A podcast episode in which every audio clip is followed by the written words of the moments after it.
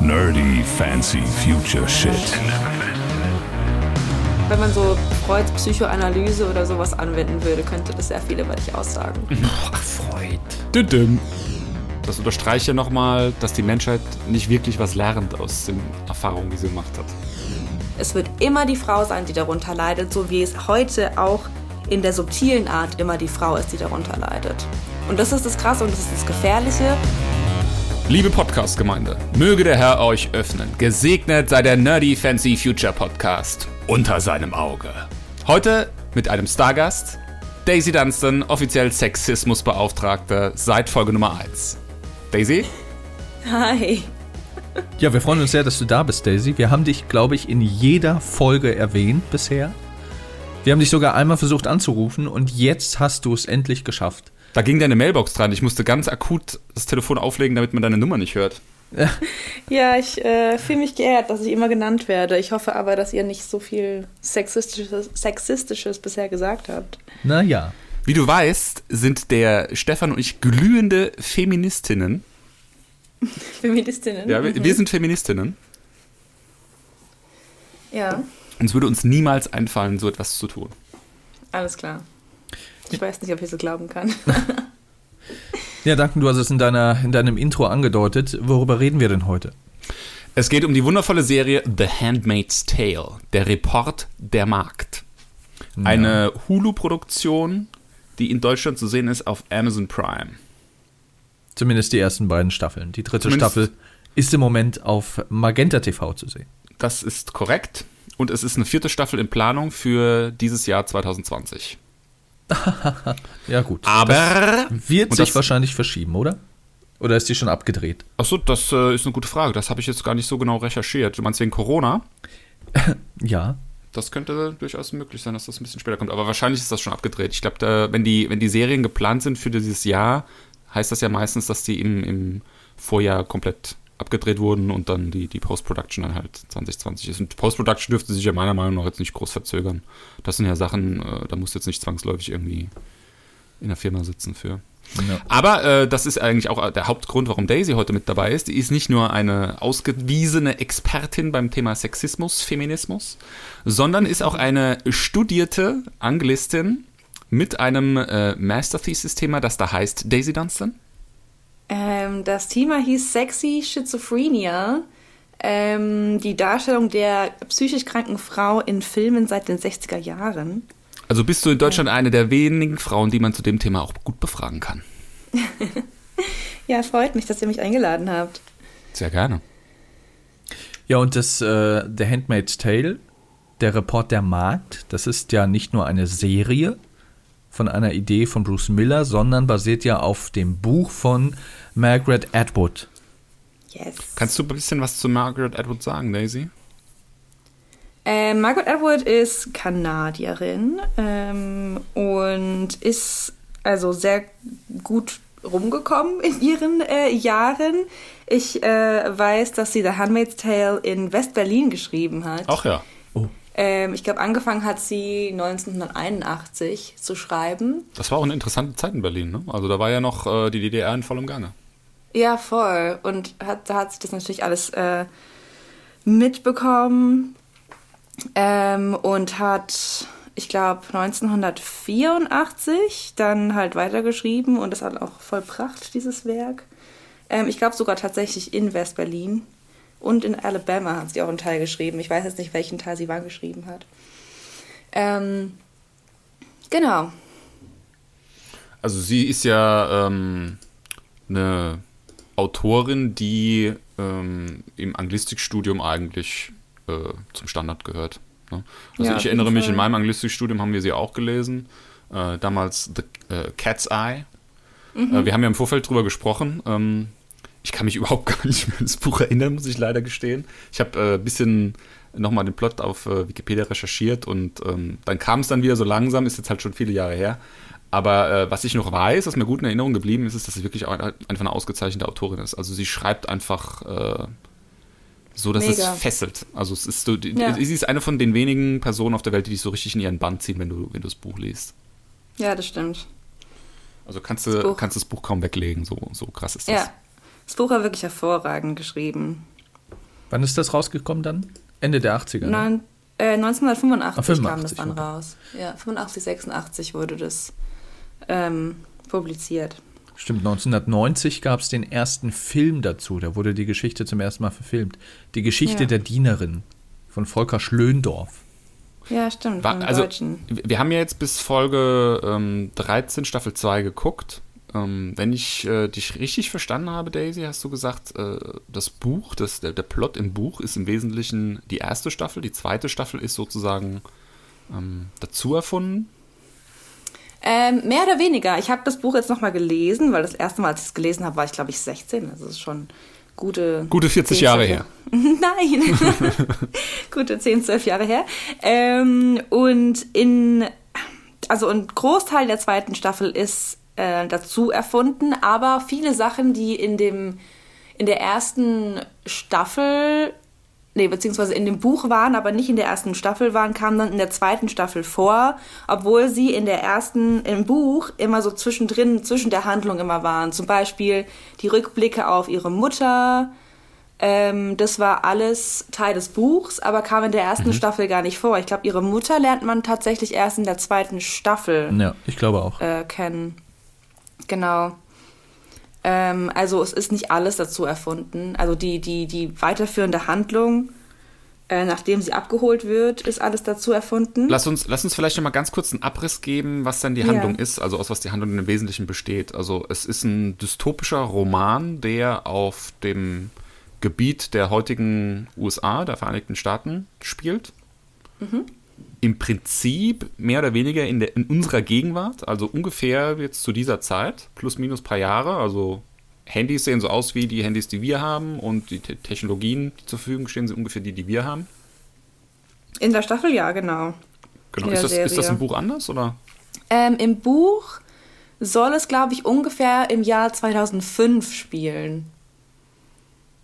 Also ein bisschen früher als jetzt. Aber sie hat natürlich in den 80er Jahren halt darauf spekuliert, wie das Jahr 2005 aussehen würde. Ja, wobei natürlich jetzt gerade das mit den Handys und so weiter, das spielt jetzt gar nicht so eine große Rolle, weil die Gesellschaft, in der, also diese, diese Dystopie besteht ja darin, dass die Gesellschaft sich kolossal gewandelt hat in Amerika. Also es heißt ja auch nicht mehr äh, USA, es heißt ja Gilead. Äh, Begriff aus der Bibel, wenn ich mich recht erinnere. Ich glaube ja. Und ähm, die leben ja so ein bisschen wie diese Amish People in Amerika heute auch, ähm, möglichst oder weitgehend ohne Technik. Ich glaube, das Einzige, was man sieht, ist, dass äh, die Kommandanten hier und da mal irgendwie einen Laptop benutzen oder sowas. Ja, genau. Im Buch haben sie tatsächlich auch noch Computer oder Computalks. Ja, es ist sehr ähm, uniformiert auch. Also es gibt da auch wenig Individualität in der Serie. Also die Ehefrauen der Kommandanten, die haben beispielsweise immer so, eine, so, ein, so ein olives, so ein olives Gewand an. Äh, die Kommandanten sind natürlich ja, wie man sich halt so Kommandanten so ein bisschen vorstellt, nicht ganz so militaristisch, weil die sind aber, glaube ich, auch jetzt keine Kommandanten im Militärstil, sondern ich glaube so äh, Commander of äh, äh, Faith, so Kommandanten des Glaubens oder so werden die genannt, ne? Ja, also, Ja, ja, Daisy? ähm, sind das nicht, heißen die nicht irgendwie äh, die Brüder Jakobs? Sind die nicht ähm, so, die Männer sind irgendwie so zusammengefasst als, ja, irgendwas, was sich ein bisschen anhört wie eine Sekte? Ja. Also was mit Jakob, äh, das kommt da auf jeden Fall auch vor, ja. Ja. Kann, also ich, ich glaube, da gibt es nur eine Szene, in der das gesagt wird, oder? Also im Wesentlichen reden die immer von sich als die Kommandanten oder es gibt auch irgendwann mal diesen Rat, wo die, wo die Frauen ja vor so einen Rat treten. Das sind ja auch dann äh, die versammelten Kommandanten. Ähm, Ja, ich glaube, die heißen aber Brüder Jakobs Ja? oder so, die Gebrüder Jakobs oder irgendwie sowas, ja. Okay. Ich glaube, die haben noch so einen Namen. Ja, aber im Wesentlichen ist diese Gesellschaftsform, die die da darstellen, ja eine Theokratie. Ne? Ja. Also es gibt eine Obrigkeit, die durch ihr Wissen um den Glauben sozusagen einen Anspruch auf äh, Herrschaft ähm, verargumentieren, letztendlich. Ne, so, so funktioniert ja, so funktioniert ja so eine Theokratie. Äh, gleiches äh, Ding haben wir in der heutigen Republik Iran. Oder aber auch zum Beispiel im Vatikan. genau. So, das ist die, das ist die Dystopie. Also, ähm, wir haben im Prinzip in den heutigen USA, einen, was man klassischerweise als Gottesstaat bezeichnet. Und dadurch auch eine ex von extremer Gewalt geprägte Gesellschaft. Von ähm, ja, einem, einem Glaubenseinerlei. Also es gibt nur noch diesen. Äh, bezeichnen die sich eigentlich als Christen? Also das Wort Christentum oder, oder Christen kommt da nie vor, obwohl ganz klar ist, dass das eine christliche Religion ist. Ne? Also es sind äh, christliche Referenzen, es wird auch über die Bibel gesprochen und so weiter und so fort. Es wird aber nie klar gesagt, was für eine was für eine Konfession sozusagen das ist. Ob das ja. aus einer Sekte ja. entstanden ist, ob das eine von diesen Mainstream-Konfessionen ist, die die Christen haben oder, oder was genau das ist. Das wird nie so, kommt das im Buch irgendwie besser raus oder wird das ähm, absichtlich nee. immer nicht genannt? Ich glaube tatsächlich, Christentum wird auch nicht genannt. Ähm, aber klar, es, es, es ist sehr christlich, es dreht sich alles so ein bisschen um die Bibel und natürlich kommen auch so Geschichten wie Noah und Adam und Rahel und Lea drin vor. Ähm, ich glaube, der Glaube beruht aber auf dem Glauben aus dem 17. Jahrhundert der Puritaner. Ja. Also auf jeden Fall eine Form eines christlichen Fundamentalismus, ohne jetzt genau. die, die, die genaue ähm, Glaubensrichtung irgendwie ja. zu nennen. Ja. So, das ist das Setting, ne? Was. Also ich, äh, ich meine, die, die Serie gibt es ja jetzt schon, äh, vierte Staffel kommt jetzt, also mehrere Jahre, vier, fünf Jahre. Ich 2017 kam sie, glaube ich, raus, ja. die erste Staffel. Mhm. Ja, lass uns das erstmal komplettieren. Also wir hatten ja äh, gerade kurz angedeutet, dass es äh, dort die Kommandanten gibt, dass die Frauen der Kommandanten eben auch äh, gewiss äh, uniformiert sind. Es gibt die sogenannten Augen. Das ist, wenn ich das richtig verstanden habe, in der Serie so die, ja, ich sag mal, das Militär, sag ja, ich mal. Das ist, mehr, das ist mehr sowas wie der Geheimdienst, oder? Ja, da laufen ja. Ja, ich glaube, die Augen sind der Geheimdienst. Da laufen ja auch sehr viele bewaffnete Männer rum und äh, die Leute oder vor allem so die Mägde haben ja auch Angst, dass die geholt werden von den Augen. Sag doch ähm, nochmal, was eine Magd macht, Stefan. Eine Magd, also die haben tendenziell hat diese, diese Gesellschaft ja auch das Problem oder steht offenbar vor der Herausforderung, dass die Menschheit immer unfruchtbarer wird.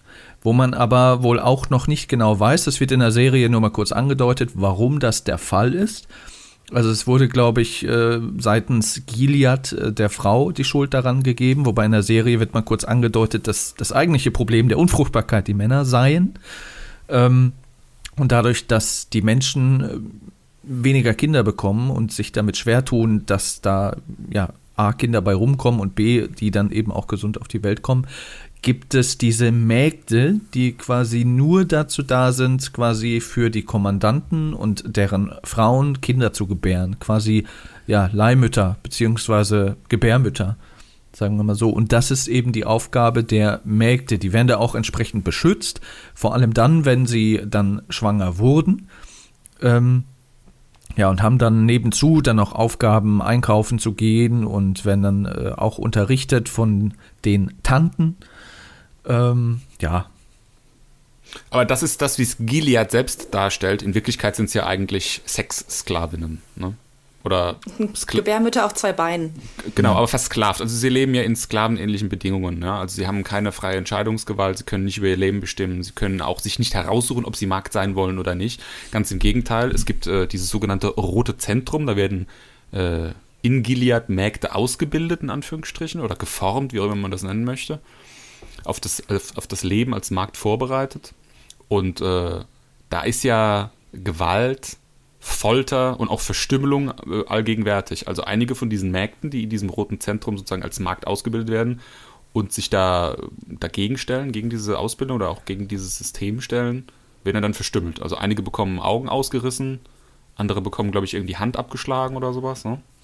Ja, das beruht ja auch alles auf ähm, Aussagen aus der Bibel irgendwie, wenn du nicht gehorchst, dann brauchst du kein rechtes Auge oder sowas. Ich weiß nicht, den Wortlaut. Aber ja. die Strafe beruht immer aus, aus, auf Aussagen aus der Bibel, welche sie da bekommen. Wie auch ja. dieses ähm, als Markt zu Diensten sein. Ne? Da beziehen sie sich ja auch auf eine Passage aus der Bibel, in der ähm, ein Mann sagt, seine Frau kann ihm keine, keine Kinder gebären. Er nimmt sozusagen die Magd als, als, als Gebärvehikel, wie auch immer du das nennen möchtest. Genau, ich glaube, Rahel und Lea heißen die beiden Frauen, die. Dafür bin ich als Atheist im Christentum nicht firm genug, um das zu wissen. Ja. Man kann ja mal dazu sagen, dass die Mägde äh, werden ja zur Magd, indem halt dann eben auch klar wird, dass die im früheren Leben, als die Gesellschaft quasi noch so war wie quasi jetzt in der Realität, wenn die schon Mütter waren, dann äh, bedeutet das quasi für die äh, ja, Gilead-Leute, dass die fruchtbar sind und äh, ja, wenn das dann nachweisbar ist, dass die im früheren Leben schon Kinder hatten, dann werden denen die Kinder weggenommen oder wurden weggenommen, als sich dann dieser, dieser Staat und diese, diese Theokratie da gegründet hat und ja, wurden dann quasi dann direkt gekascht und dann, äh, wie Duncan schon sagte, in diesen roten Zentren von den Tanten zu Mägden quasi ja ausgebildet, was so, was so, ähm, wie, wie sagt man, äh, Umgangsformen angeht und so weiter und so fort, diese ganze Philosophie dahinter. Und, Ja, das ja, ist im Prinzip eine Indoktrinierung, ne? werden die auch gebrainwashed, ja. Genau, die werden, die werden Gehirn gewaschen und ähm, werden in dieses System sozusagen eingefügt. Das klappt bei den einen mehr, bei den anderen weniger gut. Und ja, und wenn die dann eben quasi ausgebildet oder wenn die quasi dann Mägde sind, dann werden die entsprechend zugeteilt zu ja, Commandern, zu Kommandanten und sind dann quasi diese Gebärmütter auf zwei Beinen. Genau. Ja. Das Ganze wird halt sehr, ähm, ich sag mal, ähm, zeremoniell irgendwie gehalten. Es gibt da wohl einmal im Monat dann, also zur Zeit der fruchtbaren Tage einer Frau, gibt es dann die, ähm, die Zeremonie, glaube ich, heißt das in der ja, Serie. Genau. Und ja, da werden die Frauen, also macht, muss man sich nichts vormachen, die werden im Prinzip vergewaltigt. Die werden vergewaltigt. Also Ja, systematische Vergewaltigung. die sollen quasi dann, ähm, also die Eizelle, die dann quasi der Sprung ist, die soll dann befruchtet werden, damit quasi die äh, Familie oder der, der Kommandant und seine Frau dann eben ein Kind bekommen können. Was sie nicht selber bekommen können, sondern dann eben halt durch die, durch die Magd. Ja, also es ist ja sogar so, dass die Frau des Kommandanten, das Ganze findet im Schlafzimmer der, der, der Kommandanten, des Kommandanten-Ehepaares statt und die Frau des Kommandanten hält der Magd sozusagen die Hände sogar noch fest. Ne? Also das ist so im Prinzip so eine Art Gruppenvergewaltigung, wenn du so willst. Also die Frau macht zwar kein, kein vollzieht keine sexuelle Handlung als solches, also keine Penetration, aber hilft dem Mann, die Frau zu vergewaltigen. Und die Magd, Also- liegt, ja auch die Magd liegt im Schoß quasi von der Frau, sodass dann quasi ja durch den, durch den Akt die Frau des Kommandanten, also das, das quasi, also es ist total weird. Also als ich das zum ersten Mal gesehen habe, war das halt ein wirklich extrem beklemmendes Gefühl auch, muss ich sagen. voll. Das soll ja auch symbolisch sein, dass beide Frauen sozusagen zu einer werden. Ja, ja, genau. Genau. Und- also lasst uns, lasst uns vielleicht noch mal ganz kurz über diesen, diesen Grundpremise sozusagen von dieser Serie reden, weil ich sehe da ungeheuer, ungeheuer viele Parallelen zum, was gerade jetzt bei uns auf der Welt passiert. Ähm, du hast es ja schon gesagt, Stefan, die, die Grundannahme sozusagen ist, dass die Menschheit unfruchtbar geworden ist. Ob das jetzt die Frauen oder die Männer im Einzelnen sind, das so genau kann man es, glaube ich, dann nicht wirklich sagen. Also die einen sagen so, die anderen sagen so in der Serie. Ich weiß jetzt nicht, ob es im Buch vielleicht ein bisschen genauer steht, Daisy. Ähm, letztendlich. Ich, Ja? ja. Nee, Du? Nein, sag du, sag du. Okay, ähm, ich glaube, es heißt tatsächlich, also ich glaube, also Offred sagt irgendwann, ähm, es, ach, die, die Männer beschuldigen die Frauen dafür, dass es an ihnen liegt, dass keine Kinder mehr ge äh, geboren werden können, ähm, aber eigentlich liegt es an den Männern. Aber das ist ja historisch bedingt immer so gewesen, dass die Frauen der Sündenbock immer sind. Ja. Letztendlich ist es so, dass ähm, die Tatsache, dass auf der Welt zu wenige Kinder neu geboren werden, die Ursache für diesen Machtwechsel in den USA, nenne ich das jetzt mal. Ne? Also es gibt dann praktisch eine, eine Minderheit, die keinen richtigen Namen hat, aus der dann später Gilead hervorgeht, die sozusagen geheim innerhalb der, der normalen Gesellschaft der USA operiert, sozusagen undercover. Und dann irgendwann, es wird jetzt in der Serie, kommt es nicht so genau raus, ich weiß nicht, ob es im Buch anders ist, irgendwann so eine Art terroristisches Attentat mit Atombomben oder mit irgendwas, was radioaktiv auf jeden Fall ist. Der. Kongress wurde angegriffen auch. Das Weiße Haus, der Kongress und ich glaube noch, noch irgendwas. Also es gab halt diesen, diesen einen Tag, wo es halt dann mehrere Anschläge, glaube ich, auch gab auf die US-amerikanische Regierung. Also wie gesagt, Kongress, Weißes Haus. Ähm, Aber woher dann quasi, also wann diese Atomexplosionen dann auch stattfanden oder dieser Atomschlag oder was auch immer da passiert ist, das weiß man nicht so genau, ne? Weiß man nicht so genau. Tut jetzt eigentlich an für sich nichts zur Sache. Letztendlich ist die Konsequenz daraus, dass diese Minderheit, die da verdeckt innerhalb der Gesellschaft operiert hat, ähm, so einen, so einen Coup, so einen Staatscoup vollführt und tatsächlich die Macht an sich reißen kann. Also die Regierung der USA wird abgesetzt und ähm, es gibt die USA als Staat dann auch so erstmal nicht mehr, zumindest nicht auf dem Hoheitsgebiet, auf dem sie vorher waren. Ich glaube, es gibt dann noch so einen Teil USA in, in Anchorage, ist die Hauptstadt dann, also Alaska. Aber ähm, die, die, USA, wie wir sie heute kennen, sind im Wesentlichen ein Staatsgebiet von Gilead. Und da ist dann halt eben diese Gesellschaft, von der wir jetzt schon die ganze Zeit sprechen. Und ähm, ursächlich begründen die sozusagen diesen, diesen Coup damit, dass sie sagen, das Leben, so wie es die Menschen in den USA leben, das ist in irgendeiner Form frevelhaft. Und als äh, Konsequenz hat Gott dafür gesorgt, dass die Menschen dann unfruchtbar werden. Also müssen wir praktisch diesen Zustand, wie Gott in der Bibel beschrieben hat, dass die Menschen gefälligst zu leben haben, wiederherstellen, um die Menschheit wieder fruchtbar zu machen und damit auch wieder mehr Kinder zu haben. Ne? Das ist so die, die, die ursächliche ähm, Sache, auf die sich diese, diese, diese Religion oder, oder diese Sekte oder was auch immer es ist, beruft und, und wie sie auch ihren Machtanspruch dann irgendwie verargumentieren. Ja. Genau. So, und das ist denen gelungen, die haben es dann äh, geschafft. Ähm, ich weiß nicht, ich habe jetzt die Serie auch tatsächlich jetzt erst in, in dieser Corona-Zeit äh, angefangen zu schauen. Ich weiß nicht, wie es ja. gewesen wäre, wenn ich die geguckt hätte, äh, prä-Corona sozusagen, also bevor es Corona gab, ob ich es dann anders gesehen hätte. Ich, ich denke ja. Ich denke, ähm, man kriegt einen anderen Blickwinkel, weil auch wenn jetzt Corona keine Unfruchtbarkeit ist oder sowas, ähm, hat es doch, ich sag mal, zumindest uns jetzt hier in der westlichen Welt so ein bisschen die Augen geöffnet, wie schnell sich Dinge ändern können. Und das ist ja im Wesentlichen auch das, worauf die ganze Serie beruht. Also du hast ähm, eine etablierte Gesellschaftsstruktur, die sich von heute auf morgen komplett verändert. Und so kolossal verändert, dass du sie auch überhaupt gar nicht mehr wiedererkennst. Nicht, dass das jetzt durch Corona bei uns so passiert wäre, aber es ist auf jeden Fall mal irgendwie in den Blickwinkel gerückt, dass so etwas passieren könnte. Und dass das gar nicht so weit entfernt ist, wie man immer gedacht hat.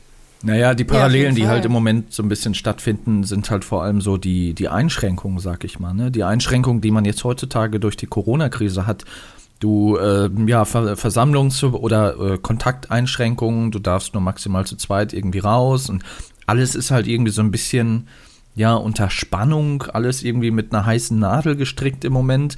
Und ähm, dadurch wirkt auch, finde ich, äh, diese Serie noch beklemmender, weil da sind natürlich dann vor allem die Mägde natürlich auch mehr oder weniger eingesperrt. Es gibt quasi nicht so ein selbstbestimmtes Leben, wie wir das beispielsweise jetzt vor der Corona-Krise hatten, etc. pp.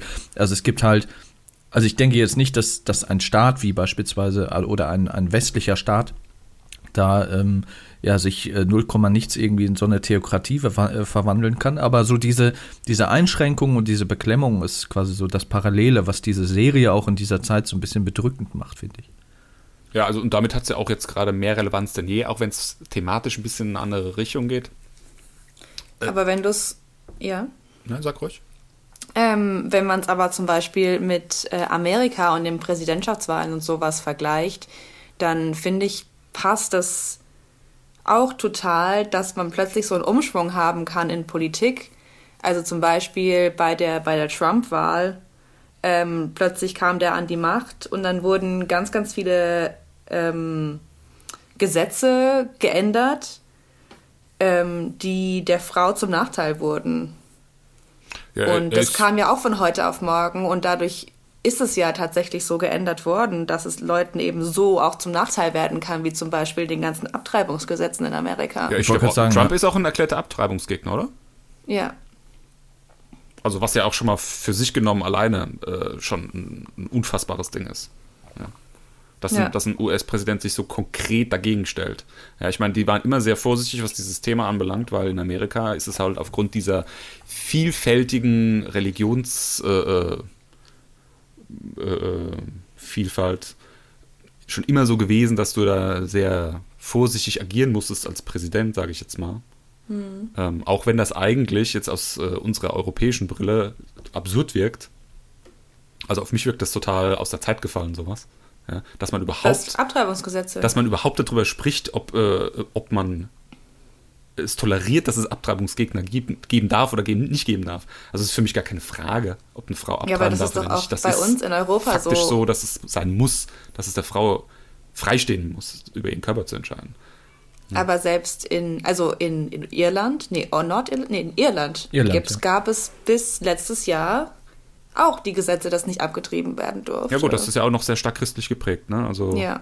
äh, Und selbst in Deutschland finde ich es recht konservativ, dass man erst zu irgendwelchen Aufklärungsgesprächen gehen muss und dann irgendwie, keine Ahnung, 14 Tage Bedenkzeit oder sowas hat, bis man dann seine Entscheidung fällen darf. Ja, ich muss sagen, Deutschland ist auch relativ konservativ. Ähm, Ja. Also äh, reden wir jetzt gerade mal über die äh, Ehe unter homosexuellen Menschen zum Beispiel. Das ist für mich persönlich auch viel zu spät gekommen. Ja, also Absolut. Es ist schon schmerzlich spät gekommen in Deutschland. Also ist, Ja. dass das ein Thema war überhaupt mal. Ähm, ja, oder reden wir mal über ähm, Legalisierung von weichen Drogen wie Marihuana und so weiter und so fort. Ähm, ich bin ja jetzt nicht so super dafür. Ja? Ich bin jetzt nicht irgendwie als äh, äh, jemand äh, rüberkommen, der das Kiffen propagiert oder so. Nein. Nein. Ähm, aber ich finde es schon, ich find's schon weird, dass in Deutschland das so lange dauert, bis das überhaupt einfach mal ein Thema ist, dass darüber gesprochen wird. Ja, also, dass, äh, dass das in Amerika, ich meine, gut, in Amerika hast du das Thema irgendwie unter, wie, wie nennen die das? Äh, Medical Marijuana oder sowas, also als medizinisches Produkt irgendwie, aber ich meine, das ist ja Augenwischerei. Ja, das ist, äh, da hast du dann irgendwelche Leute, die eine Lizenz haben, das Zeug zu verschreiben, das sind ja nicht mal richtige Ärzte teilweise. Ähm, also faktisch ist das da drüben auch schon legalisiert. Und wenn du sowas in Amerika hast äh, und da ist es legal und bei uns ist das noch nicht mehr irgendwie ein Thema, dass äh, überhaupt eine Diskussion darüber stattfinden kann, ich finde es schon weird, dass es so, dass es so Bereiche gibt, die so stark auseinanderfallen zwischen den USA und jetzt Europa. Ne? Also wir sind ein bisschen weiter vorne, was, ähm, was das Thema Abtreibung und so weiter angeht. Ähm, ich weiß gar nicht, wie was mit der Homo-Ehe. Das kam in Amerika auch recht spät, ne? Ja, das kam vor, äh, Ist, glaube ich, auch noch nicht in allen Bundesstaaten. Ich wollte gerade sagen, das kam aber wahrscheinlich nicht während der Trump-Administration. nee, nee, nee, das kam davor. Ja, das kam davor. Das kam davor. das Da war, hab ich, war, war ich gerade im Bachelor, glaube ich. das war glaube Also ich, auch so ein erklärtes Ziel von Obama, oder? Äh, eines, ja. Ja. Ja gut, da wurde ja dann erstmal alles rückgängig gemacht, was Obama irgendwie auf den Weg gebracht hat. Was sich jetzt heute natürlich dann auch wieder recht, ne? Stichwort Gesundheitssystem. Hätten die Ja, Obama da voll. mal machen lassen und ihn nicht ständig blockiert, dann hätten die heute vielleicht nicht so diese, diese extreme Problematik mit dem Coronavirus. Aber Ja, gut. das ist auch dramatisch. Aber stimmt. das meine ich ja. Also Wechsel des Präsidenten und plötzlich wird alles so mega, mega konservativ und hat plötzlich Parallelen mit The Handmaid's Tale. Also da braucht nur eine, Pers eine falsche Person an die Macht kommen und dann, ähm, ja. Also das Haben- ist auf jeden Fall eine Sache, die diese Serie und auch das Buch sehr schön schildert, ähm, wie zerbrechlich doch diese ganzen Werte, Wertesysteme und auch gesellschaftlichen Strukturen, an die wir uns schon als selbstverständlich gewöhnt haben, wie schnell die doch zerbrechen können. Ja? Wie fragil das alles ist. Ich finde es auch ungeheuer wichtig, dass man sich solche Dystopien immer mal wieder irgendwie vor Augen führt, um ähm, auch so Strömungen ähm, besser einordnen zu können. Ne? Also wir haben ja jetzt auch schon so so leicht faschistoide Tendenzen in Deutschland in den letzten Jahren. Ja. Äh, das, das, das passt da auch irgendwie zum Thema, finde ich. Also das geht so ein Absolut. bisschen so auch in diese Richtung. Es wird einem wieder vor Augen, wie vorsichtig man sein muss, wenn man gerade unzufrieden ist mit irgendeiner Staatsform oder viele Leute unzufrieden sind mit irgendwas, wie schief es denn wirklich gehen kann, wenn man irgendwas äh, Extremeres haben möchte. Ja. Lasst uns vielleicht mal ganz kurz an der Stelle jetzt mal über die Schauspieler reden. Ich finde, die Hauptdarstellerin, der June Osborne im The Handmaid's Tale, die Elizabeth Moss, macht ja wirklich einen fantastischen Job. Voll, Na, also- absolut. Also diese Schauspielerin ist so ein absoluter Knaller für mich. Die ist äh, perfekt in dieser Rolle. Ja, wobei sie sehr anders ist als im Buch, die Rolle. Kannst du das Also- ein bisschen schildern, wie, was sich da unterscheidet? Ja, ähm, also erstmal hat ähm, Offred im Buch nur den Namen Offred. Also sie hat niemals den Namen June, geschweige denn June Osborne bekommen. Den weißt du, den weißt du, findest du niemals raus. Du weißt nicht, wie sie heißt. Die äh, einzigen, also es haben ein paar Leute darauf spekuliert, dass sie June heißen könnte. ähm, weil irgendwann in dem, in dem roten Zentrum ähm, werden so die Namen von Bett zu Bett so weitergeflüstert. Und ein Name, der nirgends irgendwo zugeordnet wird, ist June. Und deswegen haben viele Leser gedacht, also zumindest spekuliert, dass sie June heißen könnte. Mhm. Ähm, und genau, im, in der Serie, in der, in der, in der Staffel, in beiden Staffeln, ähm, ist June so ziemlich rebellisch. Also egal was passiert, die hat, sie hat nicht so viel Angst und hat immer den Mut, sich irgendwie dagegen zu stellen, was ihr irgendwie gesagt wird. Und im Buch ist sie, ist sie gar nicht so rebellisch. Sie, hat, sie schildert immer, wie viel Angst sie hat und dass sie halt immer überlegt, oh Gott, sollte sie sich dagegen stellen, sollte sie es nicht. Sie triezt manchmal den Commander, weil sie weiß, dass er es mag, wenn sie mit ihm flirtet. Mhm. Und in der Serie kommt es immer so rüber, als würde sie es machen, weil sie ihn irgendwie triezen will und ihn so fast ein bisschen provozieren will, weil sie einfach jemand ist, der sowas macht. Naja, ich finde, es kippt, ne? Also ich finde, in der ersten Staffel ist das mehr so, wie du es jetzt gerade beschrieben hast, wie es im Buch ist. Und so ab dem Ende der ersten Staffel, mehr so in der zweiten Staffel ist das dann jetzt dann so, dass sie schon sehr offensiv mit ihm umgeht und auch eigentlich klar ist, was für ein Verhältnis zwischen den beiden herrscht. Ne? Ich glaube, er, er redet sich da irgendwie noch so ein bisschen ein, dass da was ist in der Beziehung zwischen den beiden, was gar nicht da ist. Also von dem, was sie immer geschauspielert hat, in, in Anführungsstrichen. Ne? Also diese, mhm. äh, in der ersten Staffel gibt sie ja vor, in ihn verliebt zu sein. Oder es halt zu, zu, zu, zu mögen, wenn sie von ihm vergewaltigt wird. Ich glaube, das hat er in der zweiten Staffel immer noch nicht realisiert, ja. dass das nicht so ist. Würde ich jetzt Findest so nicht du? unterschreiben. Nee, nee würde ich, glaube ich, auch nicht so sagen. Ja, also es ist immer mal, also ich meine, klar, er vergewaltigt sie, also es gibt ja diese Vergewaltigungsszene ganz konkret. Ich meine, dass, äh, dass das nichts ist, was ihr gefallen hat, das äh, hat er dann, glaube ich, auch kapiert. Er, Jetzt im er, Rahmen dieser Zeremonie oder als die da. Ja, genau, Im Rahmen dieser Zeremonie, ja. Ja. Im Rahmen dieser Zeremonie. Ich meine nicht diese, diese Sextreffen in diesem, in diesem Nachtclub, die sie da Jezebels. Jezebels, die sie da haben. Ich meine diese konkrete Vergewaltigungsszene. Ähm, dafür entschuldigt er sich ja in Anführungsstrichen damit, dass er ihr ähm, Zugang zu ihrem Kind gibt. Ja, das ist ja seine Belohnung sozusagen. Ich habe dich vergewaltigt, jetzt gebe ich dir was, was du unbedingt haben willst. So auf die Art. Aber er hat, glaube ich, immer noch nicht verstanden, was er da gemacht hat. Oder, oder er, vielleicht redet er sich auch schön. Ja, ich weiß, so richtig, das, das finde ich auch sehr elegant gemacht von der Serie übrigens. Ähm, so richtig durchschauen tut man den Kommandanten ja nie. Und es bleibt auch sehr viel offen von, von dem, wie er so geworden ist, wie er jetzt ist. Also du siehst ja oft diese Rückblicke äh, aus der Zeit vor Gilead, als er praktisch noch so ein, ich weiß gar nicht, wie du das nennen willst, Aktivist oder was auch immer war, der, der diese christlichen Werte da nach vorne stellen wollte. Also er ist ja da mit seiner Frau einmal an der Universität und werden sie da beschimpft und so weiter und so fort. Und da versuchen sie ihren Standpunkt irgendwie klar zu machen, wie sie sich so eine Gesellschaft vorstellen und so weiter und so fort. Ähm, da, da kommt er ja immer so rüber als der, als der Manager seiner Frau, in Anführungsstrichen. Sie hat ein Buch geschrieben, ne, so ein antifeministisches Buch. Ähm, und er supportet sie da, indem, sie, indem er ihr da äh, ähm, ja, so, so, so, so, so Pressetermine im Prinzip an Universitäten und sowas besorgt. Ja.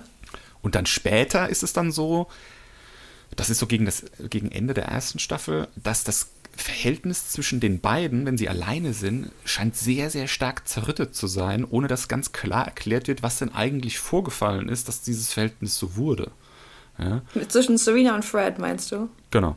Ja. Also das kommt aus, in der Serie kommt das nicht so wirklich raus. Also du hast einmal diese Szene, sie wird ja dann angeschossen der, an, an, der Universität und ähm, liegt dann auch im Krankenhaus. Und er gibt sich die Schuld, dass sie angeschossen wurde und dann sagt sie zu ihm, sei ein Mann. Ne? Also ist, sie ist praktisch der, in dem Moment ist sie der härtere Charakter von beiden und verlangt von ihm äh, genauso viel Härte, in Anführungsstrichen. Und später hat er diese Härte ja dann auch. Also wir, reden, wir springen jetzt dann wieder in diese Zeit äh, Gilead und äh, June ist schwanger, sage ich jetzt mal. Da ist er ja schon ein sehr harter Mann. Also da, da, da nimmt er diese Rolle, diese, äh, diese Männerrolle in diesem Gilead-Staat, die nimmt er ja zu 100% voll wahr. Also er ist der, der Herrscher im Haus, er ist der Bestimmer er allein hat das Sagen. Und wenn jemand nicht das macht, was er sagt, oder wenn jemand nicht nach, dem, nach, dem, nach den Werten von Gilead lebt, dann bestraft er die Leute auch, indem er sie auspeitscht oder foltert oder wie auch immer. Oder vergewaltigt. Ja, das war ja auch dieses, also das war ja das, was Serena in ihrem Buch ja auch geschrieben hat. so, also nimmt man zumindest an, dass es um die, die traditionellen Werte der Familie etc. geht und der Frau. Und das ist ja auch mega ironisch, dass dieses, dieses ganze Konzept von Gilead auf einem Buch beruht, das eine Frau geschrieben hat. Ja. Und damit schneidet sie sich ja eigentlich selbst ins eigene Fleisch, weil sie ist ja mega unglücklich mit der, mit der Situation, in der sie jetzt lebt. Sie darf ja nicht mehr lesen oder sowas. Aber eigentlich war sie der, die Autorin von der Basis dieses ganzen äh, Gesellschaftssystems. Aber nichtsdestotrotz hat sie es ja zu 100% verinnerlicht. Also es gibt ja diese Szene in diesem äh, kanadischen Hotel, wo dann jemand kommt und ihr anbietet zu flüchten nach Honolulu. Das mhm. schlägt sie ja aus. Sie hätte ja in diesem Moment, hätte sie ja sagen können, ja okay, das machen wir. Ich, äh, ich, verändere, ich verändere was von außen sozusagen. Das hat sie ja ausgeschlagen. Ähm, ja, also du hast aber, du hast aber auch gemerkt, dass das dass sie da schon auch so ein bisschen ins Struggeln kam. Ich meine, ja. natürlich hat sie das ausgeschlagen, aber du hast halt vor allem dann danach, als sie dann wieder in Gilead waren, da hast du halt schon gemerkt, so, hm, also das hat, das ging nicht spurlos an ihr vorbei. Und da muss ich auch ja. sagen, das ist auch sehr äh, gut gespielt. Auch wir hatten gerade Elizabeth Moss als June bzw. Desred äh, gelobt. Ich finde auch die Rolle von Serena Joy, die gespielt wird von Yvonne Strahovski, finde ich auch sehr gut, weil die halt auch, weil die halt ständig hadert, irgendwie immer mal wieder so kurz vorm, vorm Einknicken ist, aber dann doch wieder, äh, weißt du, quasi ihre, ihre harte Schale irgendwie aufbaut. Ähm, das kommt da schon immer mal ganz gut raus und auch vor allem in der zweiten Staffel mit dem, mit dem Buch, was sie geschrieben hat und mit den Rückblenden und so weiter, so dieses, dieses, diese Gedanken daran so von wegen so, hey, äh, Fred, weißt du eigentlich, weswegen wir hier sind so? Und ähm, sie wird dann ja auch so ein bisschen korrumpiert dann noch durch die, durch die, durch die June Osborne, wobei die June bzw. Deaththread schafft es ja, ja nicht, sie endgültig umzudrehen, sag ich mal, bis, ja, im Prinzip fast bis zum Ende der zweiten Staffel, ne? Also da muss ich auch sagen, das ist äh, einer der Gründe, warum ich diese Serie absolut großartig finde ähm, die, die, die, die, die Bögen, die da geschlagen werden, die sind von der Dramaturgie her, sind die absolut exzellent aufgebaut. Die sind über die Staffeln exzellent verteilt, ja, wie die sich so wellenförmig ähm, bewegen. Also wie so ein Charakter sozusagen ins Kippen kommt. Das ist nicht so abrupt. Das wird immer äh, geforeshadowed und auch immer mit einer, mit einer schönen, langen Zeit, um, um dieses Thema dann auch weiterzuentwickeln. Und es wird auch immer mal wieder sozusagen so ein bisschen da die Geschwindigkeit rausgenommen und wird dann mal wieder ein Fokus auf ein ganz anderes Thema irgendwie gesetzt. Und dann kommt das dann wieder trotzdem zurück irgendwann und der Charakter kippt dann so vollends. Und genauso passiert das dann auch wieder umgekehrt. Ne? Also jetzt äh, dieses Beispiel, was du jetzt gerade gesagt hast, Stefan. Ähm, die Serena, am Anfang ist sie ja so eine richtige, entschuldige Daisy, wenn ich das an der Stelle jetzt mal so sage, so eine richtige Bitch. Also sie ist ja, sie ist ja, sie ist ja so eine, in der, in der Universität sagen sie irgendwie äh, Nazi, Nazi-Slut oder Nazi-Bitch, ich weiß es gar nicht mehr, irgendwie ja, diese Schilderung und so weiter. Also dem entspricht sie ja auch zu voll, 100 Prozent. Sie ist ja wirklich, äh, wie sie mit der Markt umgeht, das ist ja, das ist ja absolut zu 100 Prozent, wie man sich das so irgendwie so in so einem viktorianischen Zeitalter irgendwie vorgestellt hat, wie die Hausherrin irgendwie mit den, mit den Mägden umgesprungen ist. Ne? Ja. Also da war überhaupt gar keine Wertschätzung. Das war im Prinzip ein absolutes, äh, wie, wie so eine Sklavenherrin sich aufführt. Ja. Ja. Trotzdem baust du irgendwie als Zuschauer auch ein Verhältnis zu ihr auf, dass du dann halt oft dann denkst so, ey, jetzt, das kann doch nicht wahr sein, das kannst du doch nicht für richtig empfinden. So von wegen, du bist doch schon kurz davor, irgendwie einzuknicken, jetzt knick doch auch endlich ein, so. Dass man, dass man so ein bisschen mitfiebert, dass sie die Augen öffnet. Genau, genau. Ähm, ja. Und das tut sie aber erstmal nicht. Also sie bleibt wirklich sehr lange sehr, sehr hart. Ja? Und dann irgendwann merkt sie, okay, ich habe hier irgendwie einen Punkt äh, äh, überschritten, ich muss jetzt ab und zu geben, ne? das ist diese Phase, wo dann ähm, June schwanger wird und äh, ich glaube, das erste, das erste Mal ist dann, als sie äh, diese, diese Blutung während der Schwangerschaft hatte und für, für Serena dann klar ist, okay, ich muss mich jetzt mal ein bisschen zurücknehmen, ich muss jetzt ein bisschen auf, diese, auf diesen Menschen zugehen und muss da ein bisschen mehr Wärme auch irgendwie eine Rolle spielen lassen, weil ich sonst mein Kind gefährde. Ne? Ich meine, es sind auch wieder eigennützige, Motiv, eigennützige Motive, aber ähm, das ist die erste kolossale Veränderung in diesem Charakter, in, in, in der Story. Und das wird dann aber hinten raus dann, als dann ähm, das Kind fast da ist, wird das dann wieder hart. Ja? Also wird dieses Verhältnis zu, zu der Magd wird dann wieder sehr, sehr, ähm, asozial einfach. Also sie Ja. will ihr das Kind wegnehmen. Sie sagte das auch ganz klar. Sie sagt auch, du gehst sofort, wenn das Kind auf der Welt ist. Da gibt es überhaupt keine Wärme mehr. Das ist alles weg. Was ja auch nicht Usus ist, muss man dazu erklären. Also normalerweise, wenn die Mägde dann das Kind gebären, dann bleiben die halt noch so lange, bis das Kind abgestillt ist. Ja. Genau. Und ähm, das kippt dann aber hinten raus dann wieder. Das Kind ist dann später dann da. Und ähm, dann kommen diese Themen, über die wir jetzt gerade gesprochen haben. Ne? Also sie merkt dann, dass die Rolle der Frau in Gilead nicht dem entspricht, was sie sich für ihr eigenes Kind, für ihre eigene Tochter, also ist ja nicht ihre Tochter, sie ist ja im Prinzip dann nur adoptiert, ist ja eigentlich Junes Tochter. Junes und äh, Nick, der Fahrer der Familie, ist Ja. Tochter. Ähm, das ist nicht das Leben, was sie sich für ihre Adoptivtochter vorstellt. Und dann kippt es das zweite Mal und dann auch das erste Mal eigentlich vollends, indem sie dann gegen Ende der zweiten Staffel im Finale ihr tatsächlich auch das Kind dann übergibt. Eine Sache, von der man, als das äh, ein Thema dann plötzlich war, dass June schwanger war und ein Kind bekommt, niemals eigentlich gedacht hätte, also ich hätte es nicht gedacht, dass der Charakter jemals so weit kippen könnte, dass sowas passiert. Hätte ich nicht gedacht. War ich auch überrascht, muss ich sagen. Ja, ich hätte es eigentlich auch nicht gedacht. Aber sie tut einem auch irgendwann wirklich leid. Ja.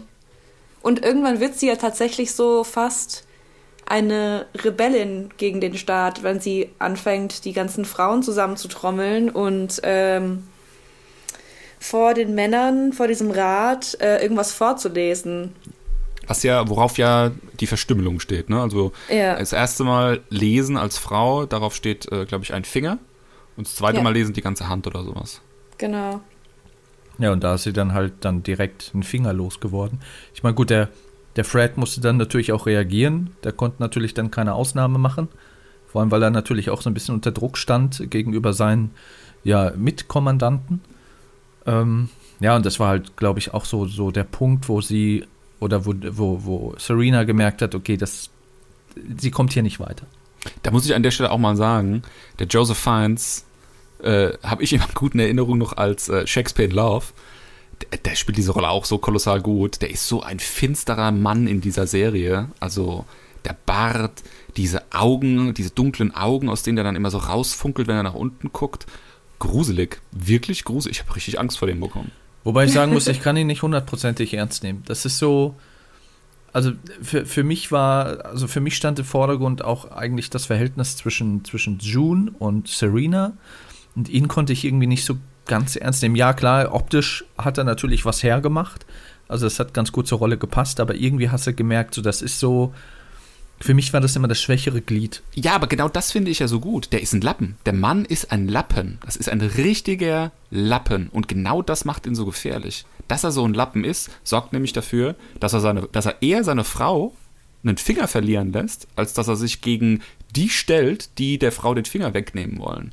Er ist, er ist ein Mitläufer. Er ist ein ganz klassischer Ja. Mitläufer. Er sagt, Ja, das stimmt. nein, äh, ich mache lieber mit und äh, äh, habe dann keine Angst, dass mir irgendwie jemand in den Rücken fällt. Er sagt ja in, ähm, in der ersten Staffel, sagt er ja auch, ich fühle mich, als hätte ich eine Zielscheibe auf dem Rücken.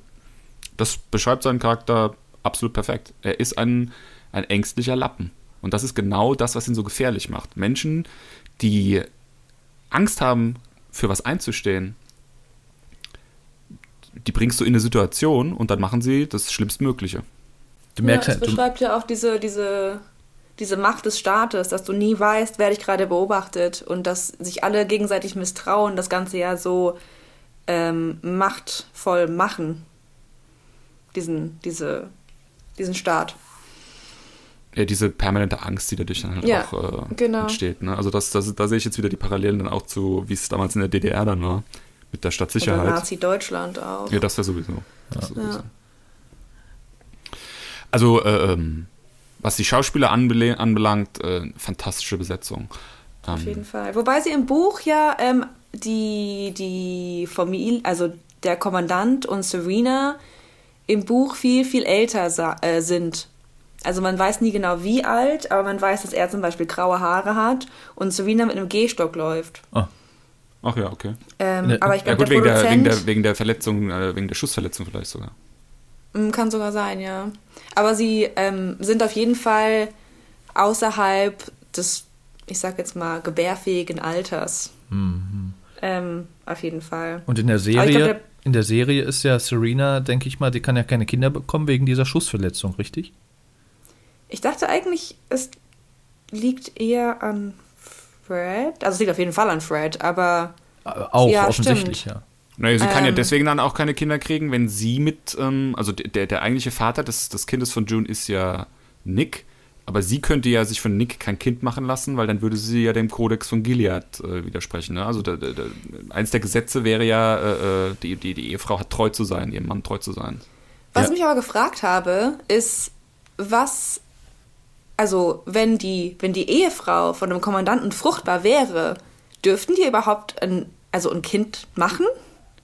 Das habe ich mich gefragt, das passiert, weil man das sieht. passiert an einer Stelle in, in der Serie. Da Wann? wird, doch, da wird doch Echt? ein Kommandant, das ist ein, ein, ein jüngerer äh, Mann, der wird doch befördert zum Kommandanten oder, oder, oder kriegt irgendwie eine, eine verantwortungsvollere Position irgendwie, weil er und seine Frau ein Kind bekommen haben. Und dann wird er explizit deswegen, weil er Vater wird, ohne Magd, äh, wird er gefördert oder befördert.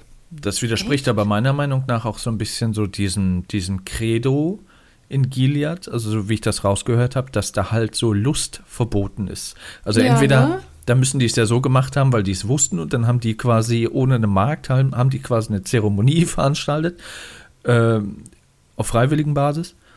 Aber da gibt es ja halt keine Lust. Da gibt es ja nee, auch das, sagt, einmal. das sagt doch aber Serena Ach auch an Gott, einer stimmt. Stelle. Nee, nee, Serena sagt an einer Stelle zu Eden, ne, die, die, die Ja, Ehefrau genau. von, ähm, von Nick, Von Nick. wenn du verheiratet bist, dann, dann gilt das nicht. Dann, dann, dann darfst du Lust empfinden oder dann, dann gilt dieses Gebot nicht. In der Ehe gilt das nicht. Aber die müssen das ja mit dem Tuch machen. Die dürfen ja ihre Zeremonie, da muss ein Tuch dazwischen liegen mit einem Loch drin. das fand ich So super weird. Das fand ich so super weird. Also äh, ich, ich frage mich auch, wie das funktionieren soll. Ne? Also der Mann sieht nichts von der Frau und hat irgendwie nur so ein Loch in einem Tuch. Also wie geht das bitte? Erklär mir das. Ja. Ja, und es gibt ja auch eine Szene, wo quasi Serena, die steht oben an der Treppe mit offenen Haaren. Die siehst du ja eigentlich in, in der, in der äh, Gilead-Zeit, sag ich mal, immer nur mit, mit, mit äh, gebundenen Haaren.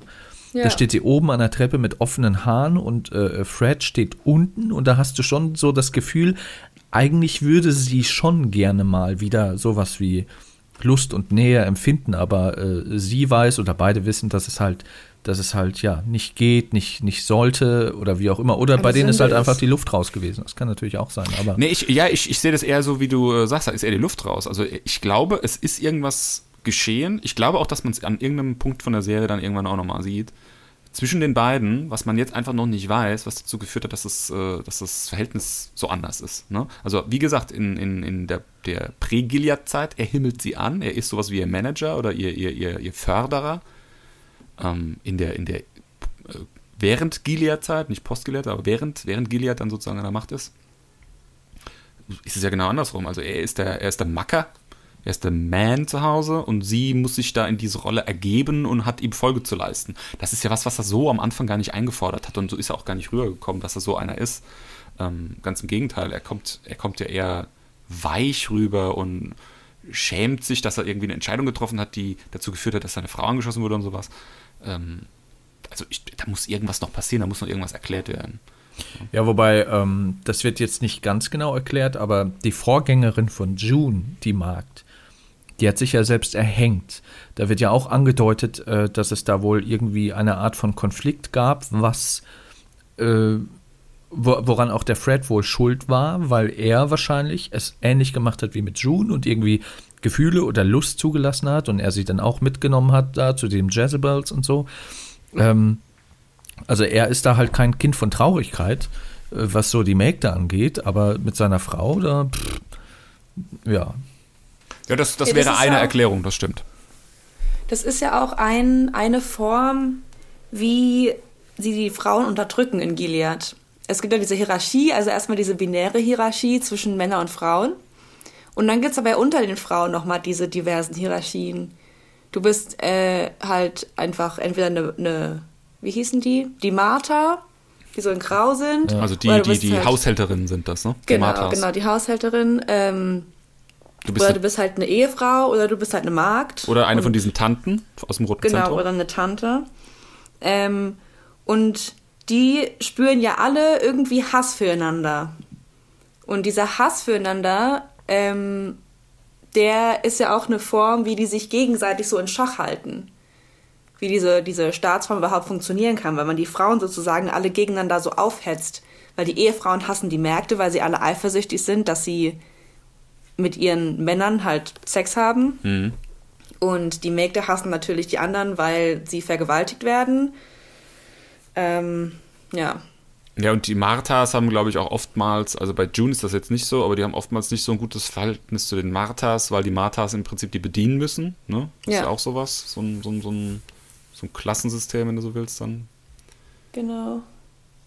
Und die Marthas sind ja, glaube ich, typischerweise die Frauen, die einfach nicht mehr, also in einem gebärfähigen Alter sind. Ich weiß nicht, ist das so? Also kam mir jetzt äh, gerade im, im Season-Finale von der zweiten Staffel gar nicht so vor, dass die Marthas alle so alt waren. Die, also June wird ja da von den Marthas sozusagen rausgeschmuggelt aus diesem Haus. Die waren doch alle relativ jung. Ja gut, das sind wahrscheinlich die, die den Stempel aufgedrückt bekommen haben, dass die eben auch unfruchtbar sind, aber keine Ehefrauen sind von Kommandanten. Und dann, Das habe ich, das hab ich übrigens auch noch nicht so ganz geschnallt. Es gibt ja auch noch die Normalos, ne, die man jetzt in der Serie fast gar nicht sieht. Es gibt ja praktisch noch die, die sind keine Mägde, keine Kommandanten oder Kommandantenfrauen, keine Tanten, keine Marthas. Es gibt noch diese, die grau angezogen sind die dann, diese Die normalen. Streifen, ne? Ja. Diese, also Oder? hier der, der, der, der, der Mann, der June das erste Mal auf der Flucht ähm, in seiner Wohnung unterbringt, zum Beispiel. Ja. Der ist ja so einer, der ist ja praktisch Bäcker oder was, der hat ja so einen Bäckerwagen, fährt irgendwie Brötchen aus oder so. Und seine Frau sitzt mit dem Kind zu Hause. Das ist ja eine normale Familie. Die haben ein Kind, die haben eine Wohnung irgendwo in so einem Mehrfamilienhaus und werden dann halt gezwungen, in die Kirche irgendwie zu gehen. Aber ähm, es scheint ja Ich- noch so eine normale Bevölkerung zu geben, in Anführungsstrichen. Ja, ich weiß nicht, ob die in dem Buch überhaupt erwähnt werden. Ich weiß nicht, ob die sogar vielleicht schon fast dazu erfunden sind. das ist ja dann eher so die zweite Staffel dann, also möglicherweise. Ja, genau. Also es kann sein. Ich kann mich gerade nicht mehr dran erinnern. Aber das sind natürlich halt keine, keine reichen Menschen. Das ist nicht die Elite. Die Elite sind ja die ganzen Kommandanten. Genau. Ich muss sagen, was ich auch sehr beeindruckend, aber auch beklemmend fand, war halt so diese ganze, dieses ganze Setting rund um die Ausbildung der Mägde. Also das Rote Zentrum, vor allem die Tanten, äh, da verkörpert durch äh, Tante Lydia, die von Anne Dowd gespielt wird, wo du halt auch echt Schiss hast. Also das ist halt so eine richtige Aufseherin, so eine richtige, so eine richtige, ähm, wie sagt man, autoritäre Person, die äh, auf der einen Seite, das fand ich dann wieder sehr gut gespielt, auf der einen Seite sehr hart ist, aber auf der anderen Seite sich da halt auch immer so vor ihre Mädchen stellt und da schon guckt, dass da, ich, ich meine, die wird wahrscheinlich auch unter Druck stehen, dass die Mägde, die sie ausbildet, die müssen halt alle was werden, so nach dem Motto. Aber das fand ich auch sehr, sehr interessant gespielt und auch so dieses, dieses, dieses Setting rund um, ja, die, die, ich sag mal, Ausbildung der Mägde, ähm, auch sie als, die macht ja quasi alles, diese Tante Lydia. Die ist ja sozusagen Hebamme, die ist, äh, wie sagt man da, Geburtsvorbereitungs, äh, Ja. ne, Patentante, äh, wie auch immer. Also die, die, also das fand ich auch eine sehr interessante Rolle von ihr und, und die Tanten scheinen ja da in, in Gilead auch so ein bisschen, das wird einmal kurz erwähnt, dass äh, äh, auch irgendwie auch die Augen wohl Schiss vor den Tanten haben. Also die haben da wohl so, schon so ein bisschen was, schon so ein, so ein ähm, so eine, so eine gewisse Autorität irgendwo in dieser Gesellschaft. Ne? Ja, Also die, die- sind recht. Ich glaube, die sind ziemlich vielfältig, auch weil sie nicht nur diese typisch weiblichen Züge haben. Also die sind so vielfältig, weil sie ja auch, sie dürfen auch gewisse Dinge, die Männer auch dürfen. Sie dürfen zum Beispiel lesen und schreiben und ähm, sie dürfen halt Macht gegenüber anderen, vor allem auch anderen Frauen, also nur gegenüber anderen Frauen ausüben. Ähm, obwohl sie sich halt an manchen Stellen auch sehr mütterlich be, ähm, äh, wie heißt's? Verhalten. Also die, die Tante Lydia ist ja so ein klassischer Dragon, ne? wenn wir jetzt wieder in so Tropen sprechen. Also sie ist so eins unter dem Big Bad. Ähm, und die Anne Dowd, die Schauspielerin, die ist auch wirklich abonniert auf diese Rollen. Es gibt eine andere Serie, die haben wir auch schon mal im Podcast gesprochen, Stefan, die heißt The Leftovers. Ich weiß nicht, ob du die gesehen hast, Daisy. Nee. Hast du nicht gesehen? Kann ich euch nur wirklich wärmstens ans Herz legen. Da machen wir auf jeden Fall irgendwann auch mal eine Folge drüber. Äh, da spielt sie im Prinzip auch äh, Tante Lydia. Da spielt sie genau die gleiche Person und auch ähm, interessanterweise in einer ganz ähnlichen ähm, Struktur, in so einer ganz ähnlichen gesellschaftlichen Struktur. Also sie ist da die, die Vorsteherin von so einer Sekte. Es gibt so eine, es gibt in dieser, in dieser Welt, in die The Leftovers spielt, gibt es dann so eine Sekte. Das sind die schweigend Verbliebenen, nennen die sich. Das ist eine Sekte, die dann nicht mehr spricht. Die sagen dann nichts mehr. Und sie steht, Okay. sie steht denen dann vor, sie ist dann die Anführerin von denen und ähm, kriegt's hin, im Prinzip auch die genau die gleiche Rolle wie diese Tante Lydia da zu spielen, ohne ein Wort zu sprechen. Also das musst du auch erstmal hinbekommen. Ja. Also das ist wirklich, äh, ist wirklich krasse Schauspielerin. Ich meine, sie ist wahrscheinlich ein bisschen abonniert auf diesen Antagonistinnen, äh, auf diese Anta- Antagonistinnen-Rollen, aber ähm, das macht sie wirklich furchtbar gut. Also vor der kann man sich nur fürchten. Das ist wirklich so. Ja. Wer übrigens auch ein gutes Bild abgegeben hat äh, und wo ich mich auch ein bisschen gefreut habe, die wiederzusehen, war Rory Gilmore. Gespielt von, wie spricht man den Namen auf Englisch richtig aus, Daisy? Die heißt ähm, Alexis, der, der Name klingt wie Deutsch, Bledel? Bledel? Bledel? Aber ich weiß gerade gar nicht, wen ihr meint. Äh, Rory Gilmore? Die von äh, Des Girls? Des Glenn oder später Des Steven, die dann auch in den Kolonien waren zwischenzeitlich. Genau, Ah, em ja, Emily ja. heißt, ist, heißt sie richtig, Emily, die, die ja. in der Universität äh, zelluläre Biologie unterrichtet hat. Stimmt. Ähm, warte, muss ich mal kurz googeln. Der hat auch so krass blaue Augen. Das ist, also da verliert man sich in diesem Blick. Also es sind so wie, das, die sieht aus, als hätte die Kontaktlinsen drin, aber das sind wirklich ihre Augen. Also es ist halt Ja. echt richtig herausstechend. Und wie gesagt, die Daniel Craig, meinst du? also die hat ihre Rolle auch, wie gesagt, sehr gut gemacht, hat auch, glaube ich, da Ja, Preise bekommen für beste Nebenrolle etc. in der Serie. Und äh, ja, es ist, es Ja. ist halt schade gewesen, sie so ein bisschen auch gebrochen zu sehen, ne? weil eigentlich ist sie ja ein komplett gebrochener Charakter.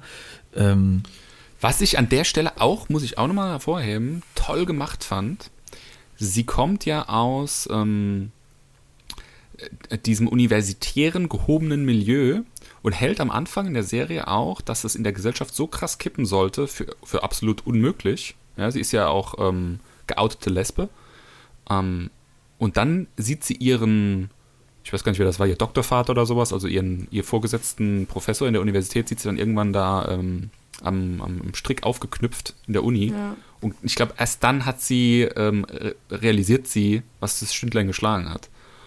Ja, und dann ist es im Prinzip Ja. auch schon zu spät für sie. Also sie kommt dann nicht mehr raus aus dem Land und so weiter und endet dann letzten Endes als Markt, weil sie äh, homosexuell ist. Ne? Also die, die Mägde, das habe ich auch relativ spät erst verstanden, die Mägde zeichnen sich ja dadurch aus, dass die in irgendeiner Form gegen ein Gesetz verstoßen haben. Ne? Also sie ist äh, homosexuell, wird dann in Gilead als, wie sagen die, Geschlechtsverräterin bezeichnet. Ja, genau. Ähm, bei June ist es so, sie war ja verheiratet. Nee, nee, umgekehrt. nee, äh, Luke war verheiratet. Luke war verheiratet, also ihr, Ehe- ihr, ihr, Mann, ihr Ehemann war vorher schon mal verheiratet und sie hat praktisch Ehebruch dann mit ihm begangen, äh, Ja. indem sie mit ihm Sex hatte, während er noch verheiratet war. Und das ist praktisch ihre Sünde gewesen und das ist auch der Grund dann, warum sie Magd sein musste. Ne?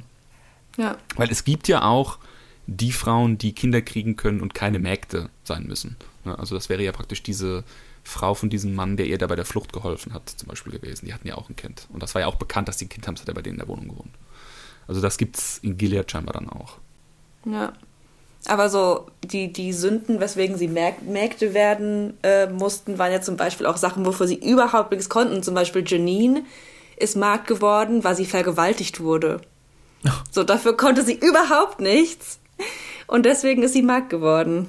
Na gut, also für äh, lesbisch zu sein kannst du ja auch nichts. Also ist ja, kein, ist ja nichts, was du dir aussuchst Nee, nee, oder wo, was du frei entscheidest. Das ist einfach so wie dein, wie dein Körper, Ich meine sagt, nur da etwas, bist. wofür sie Opfer geworden. Also Janine ist ja Opfer geworden. Und dafür wurde sie bestraft. Ja. Das meine ich damit. Ja, also ja, du wurdest, du warst Opfer und dafür wirst du noch bestraft. Ja, also das ist ja generell auch was, ähm, wofür dieses Gilead steht. Ne? Also maximale, maximaler Zynismus, ma- maximale Menschenverachtung. Also auch die Todesstrafen, die in diesem Gottesstaat da angewandt werden, sind ja sowas von menschenverachtend. In einer Szene soll ja Janine, also auch eine der Mägde, soll zu Tode gesteinigt werden von ihren Mitmägden. Also jede Magd muss dann irgendwie einen Stein in die Hand nehmen und soll den dann auf die draufwerfen, solange bis er tot ist. Ja. Wo ich, wo ich in dem Moment habe ich auch gedacht, das ist ja bestialisch. Dann habe ich dann kurz drüber nachgedacht und dann habe ich gedacht, das, das kommt mir jetzt hier so vor wie so eine Dystopie in einer, in einer Serie, wie, wie ähm, was, was unmöglich ist. Aber das ist ja gegenwärt, all, allgegenwärtig ähm, in, in manchen Gegenden von diesem Planeten. Ja? Also es gibt Ja. Gegenden auf diesem Planeten, da kannst du gesteinigt werden. Und auch wegen solcher Dinge, also wegen teilweise Sachen, für die du nichts kannst oder ähm, die aus unserer Sicht überhaupt gar kein Verbrechen sind. Ja. Also das ist gar keine so krasse Dystopie an manchen Stellen des Planeten, sondern fast schon Realität. Ne? Ja, man hat das Gefühl, die haben sich quasi aus, aus allen Teilen der Welt und aus allen Teilen irgendwie der, der Geschichte die bestialischsten äh, ähm, ja, Strafen und Taten irgendwie zusammengestellt und, und ja, das manifestiert sich da halt alles komplett in, in Gilead so. Ja, nee, ich glaube, ja, Margaret Atwood hat ja auch ähm, ihre Inspiration, sage ich jetzt mal, von überall auf der Welt auch geholt. Das hat sie auch in einem Essay, glaube ich, mal niedergeschrieben. Also irgendwie zum Beispiel ähm, viel natürlich auch aus Nazi-Deutschland, so dieses Lebensborn-Verein etc., aber auch dieses äh, Babys nehmen und anderen Frauen geben, glaube ich, kam aus Argentinien. Also sie hat wirklich diese ganzen Unterdrückungsformen von überall auf der Welt aus der, aus der ähm, Historie genommen und sie dort angewandt.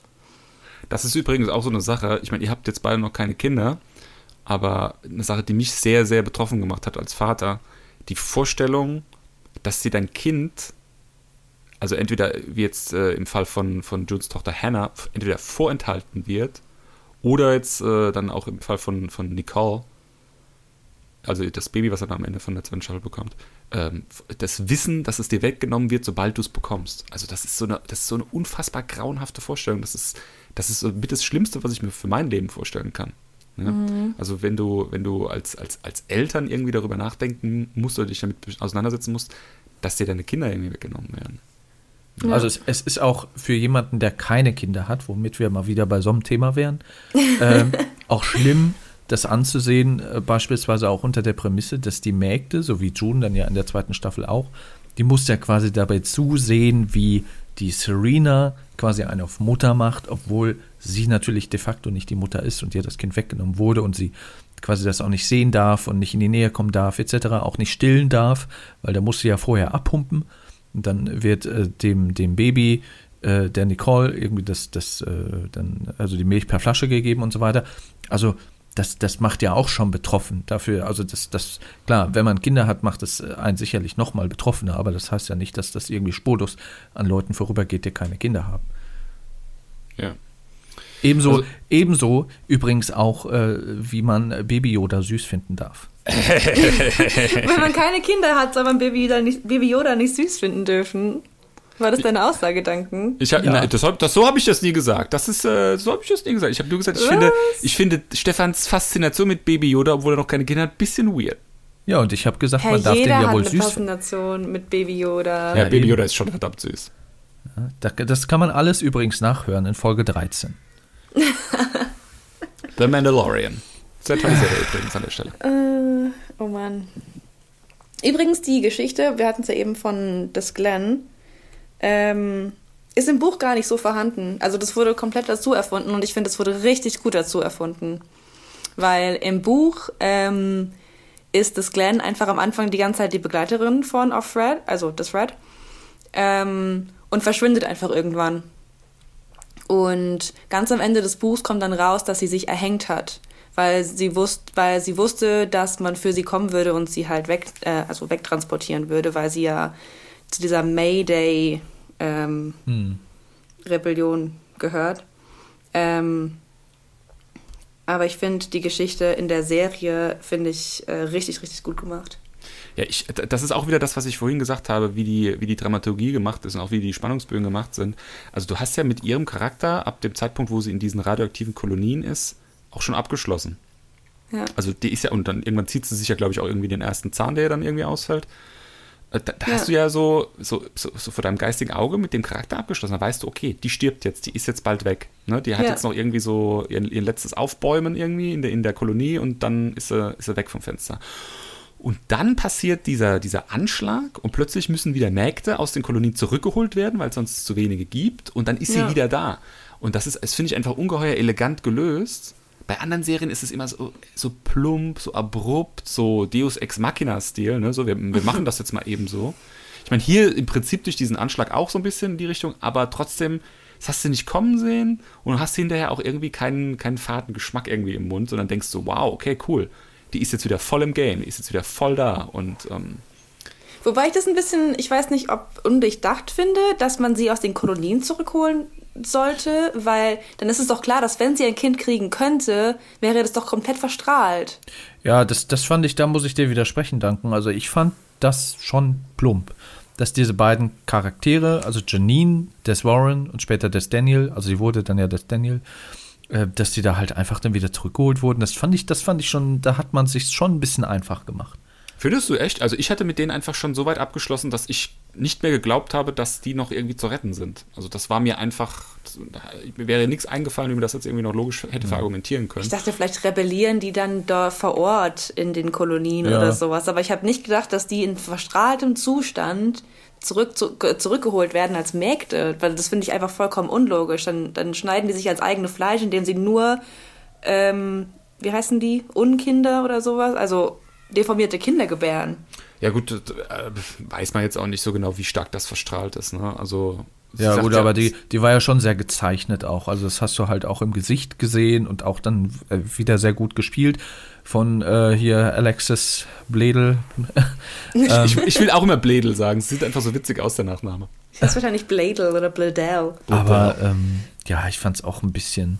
Da- Das hat man sich ein bisschen zu einfach gemacht. Da hätte ich es interessanter gefunden, wenn das quasi ein zweiter Handlungsstrang gewesen wäre und äh, ja, man da quasi so eine, so eine Revolution oder so einen Aufstand in den Kolonien irgendwie dann äh, nochmal gesehen hätte oder man überhaupt nochmal mehr von den Kolonien sieht. So viel haben wir ja gar nicht gesehen. Also man weiß halt nur, dass es äh, ein Landstrich ist, der äh, ja radioaktiv verstrahlt ist, wo die Zwei. quasi Ich habe die Karte jetzt gesehen, ich glaube in der vorletzten Folge von der zweiten Staffel, da siehst du zwei Radioaktivzeichen auf der Karte von den USA.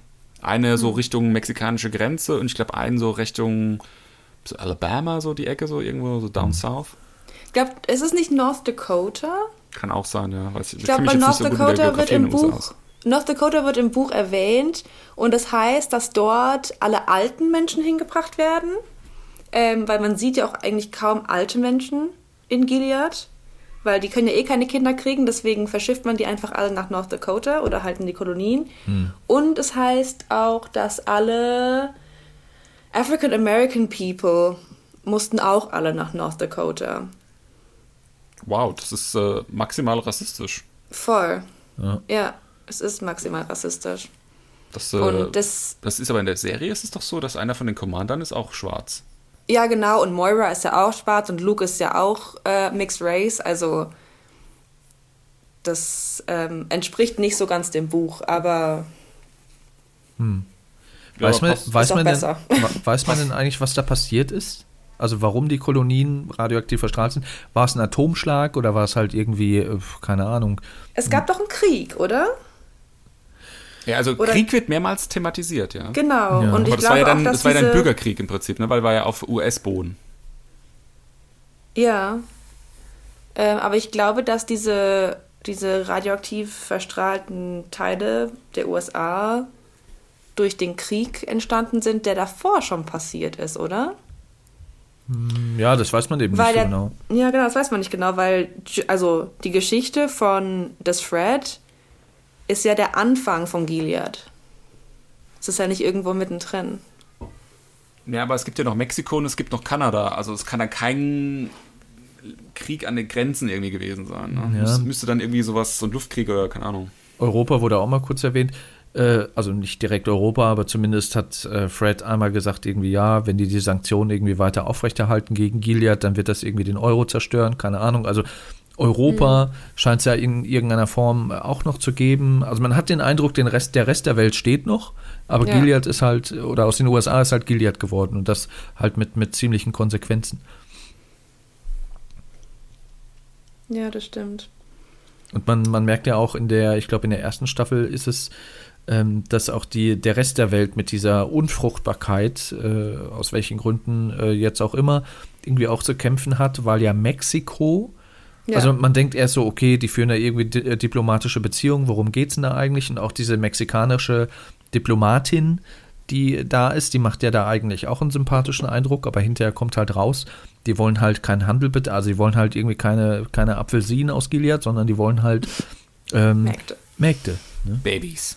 Weil die, weil die halt dieses Prinzip irgendwie dann doch ganz interessant finden und das irgendwie für sich dann auch irgendwie, also das finde ich dann auch bedenklich, dass dann natürlich so das Gedankengut und so das Handeln in Gilead mit den Mägden, dass das dann auch in anderen Ländern oder darüber hinaus offenbar auch Einzug hält. Ja, also, aber um nochmal ganz kurz auf das Thema Radioaktivität und Baby zurückzukommen, also man weiß es ja nicht so genau, ne? Also die tragen da zwar die Erde ab, aber wie viel Radioaktivität du dann unterm Strich da abbekommst und ob die dann an der Radioaktivität sterben oder an. Doch, das weißt du. Ja, ja, die das sterben alle an der Strahlenkrankheit. Guck dir die doch mal an. Also sie sind. Das hast du, dieses Massengrab, sieht man doch dann. Ja gut, stimmt, du hast recht, die, die, die eine, die dann auch in den Kolonien stirbt, die dann heiratet, äh, die hat auch irgendwie so, so Läsionen im all die- Gesicht und sowas. Genau, alles, den ne? fallen die Zähne aus und alles. Ja, aber ich dachte nur, weil sie sagt, auch das Wasser ist voller Kolibakterien. Also das setzt einem Körper halt auch massiv zu, sowas. Ne? Also Das auch, ja. Dreckiges Wasser und so, das kann ich auch dein Leben kosten. Ja. Na gut, aber gehen wir jetzt einfach mal davon aus, sie wäre noch äh, empfangsfähig und würde noch einigermaßen gesunde Babys bekommen können. Ich, unter dem Gesichtspunkt macht es jetzt für mich schon durchaus Sinn zu sagen, okay, wir brauchen einfach äh, Nachschub, wir brauchen Gebärmaschinen, wo können wir die herbekommen? Ja, wir haben ja nur noch ein paar auf dem Feld stehen. Vielleicht ist sie auch einfach noch nicht so lange dort gewesen. Man weiß es nicht. Wer? Ach so, äh, Emily. Emily in dem Fall Ja. jetzt, genau. Ja. Oder auch äh, June ist ja auch in dem Fall. Das, das ist übrigens was, das würde mich interessieren, was ihr dazu sagt. Also generell ist diese Serie ja sehr, ähm, ich sag mal von ihrer Ausrichtung her, eher atheistisch. Also eher gegen den Glauben. Eher für die Wissenschaft und gegen Glaube als solches. Ne? Also für Wissen gegen Glauben. Ähm, in dem Moment, wo Janine in den Kolonien ist und das Gespräch auch äh, mit Emily hat, sagt sie ja dann an irgendeiner Stelle, Gott wird uns schon retten oder Gott wird es schon richten. Und dann ist ja im Prinzip dieser, dieser Anschlag und dass sie dann wieder zurückkommen aus den Kolonien, als Mägde dann wieder verwendet werden, ist ja im Prinzip auch dann die, Einlösung dieses Versprechens, was June da sozusagen von, von, von, von, von Gott erwartet, dass sie da gerettet wird Janine. äh, Janine, da- das, das fand ich so ein bisschen Wink mit dem Zaunpfahl, dass äh, Religion vielleicht doch irgendwie eine Rolle spielt oder dass, dass es vielleicht doch irgendwie einen Gott gibt oder dass es doch irgendwie eine höhere Macht gibt. Wie, wie seht ihr das? Da war ich ein bisschen verwirrt, weil bis dahin habe ich eigentlich geglaubt, die Serie will mir glauben machen, ähm, dass Glaube eigentlich der falsche Weg ist. Das, ich muss sagen, ich sehe es nicht so. Also ich habe da jetzt nicht das Gefühl gehabt, dass es eine göttliche Fügung ist. Das war halt einfach ein Anschlag von dieser äh, Untergrundorganisation, von diesem May, von Mayday, ne, wo sie ja auch auf sehr, ich weiß gar nicht, wer es war. Wie hieß die nochmal, die Magd, die sich da in die Luft gesprengt hat? Äh, Brianna? Das ist Warren. Ach so, ähm, Ähm, ja, kann sein. Das fand ich auch sehr martialisch, weil die sprengt sich natürlich auf die Art in die Luft, was man ja eigentlich nur von ja, radikalen Islamisten kennt, sag ich mal. Na gut, das ist halt eine effiziente Art, einen Anschlag zu verüben. Ne? Du brauchst fast keine Utensilien außer Sprengstoff und äh, der, der Impact ist halt maximal. Vor allen Dingen, wenn du gerade so eine Versammlung von wichtigen Personen auf einem Fleck hast. Ja. ja, von dem her, also um auf deine Frage nochmal zurückzukommen, also ja, es war Zufall, aber das war jetzt keine göttliche Fügung. Aber du merkst natürlich auch, dass die Janine da immer sehr sich da irgendwie auf, auf Gott bezogen hat und so weiter und so fort.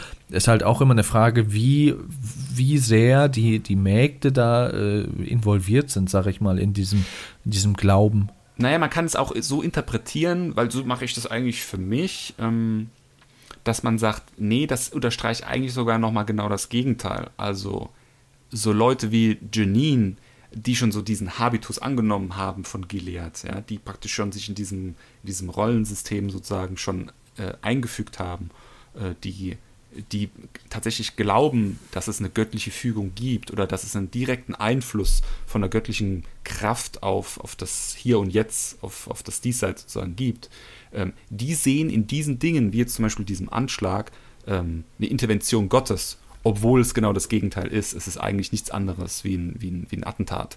Ja?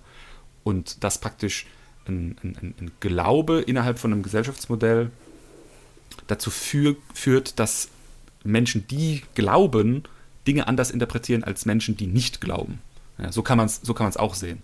Ja, ich fand nur, es war so ein bisschen ambivalent. Man kann natürlich auch sagen, nee, das ist so ein bisschen ähm, die Intervention Gottes. Oder so wie ich es halt eben gerade beschrieben habe. Da, also da, da, da macht die Serie, finde ich, kein ganz klares Statement, sondern sie lässt es offen. Wahrscheinlich mit Absicht. Ich glaube aber, sie macht ein, ein Komment, also kommentiert darauf ähm, religiöse, wie heißt es, religiöse Zeichen ähm, oder generell Religion als, als Ausrede für, für oder als Zeichen für Macht zu benutzen. Wisst ihr, was ich meine? Nee, kannst du das ein bisschen genauer aus? ähm, also sie kritisiert, dass Religion benutzt wird, um bestimmte Sachen auszuüben und bestimmte Sachen vorzuschreiben, dass einfach Religion ist irgendwie so ein ah, nicht das Wort Ausrede, sondern ist einfach so ein Vorwand, ähm, um diese ganzen Sachen zu machen, egal, also ob gegen oder für den Staat. Aber Religion wird immer als Vorwand benutzt. Hm. Und das kritisiert es, glaube ich. Dass man nicht Religion nehmen sollte, um das zu tun. Weil das so gefährlich ist. Weil du auf etwas basierst, was zwar tausende von Jahren alt ist, aber trotzdem irgendwie nicht so zu rechtfertigen ist. Ja. Ja, es ist schon, es ist schon teilweise sehr, bietet schon sehr viel Interpretationsspielraum, ne? Also es ist, aber das macht die Serie auch irgendwie dann nochmal interessant. Ja. Ja, auf jeden Fall.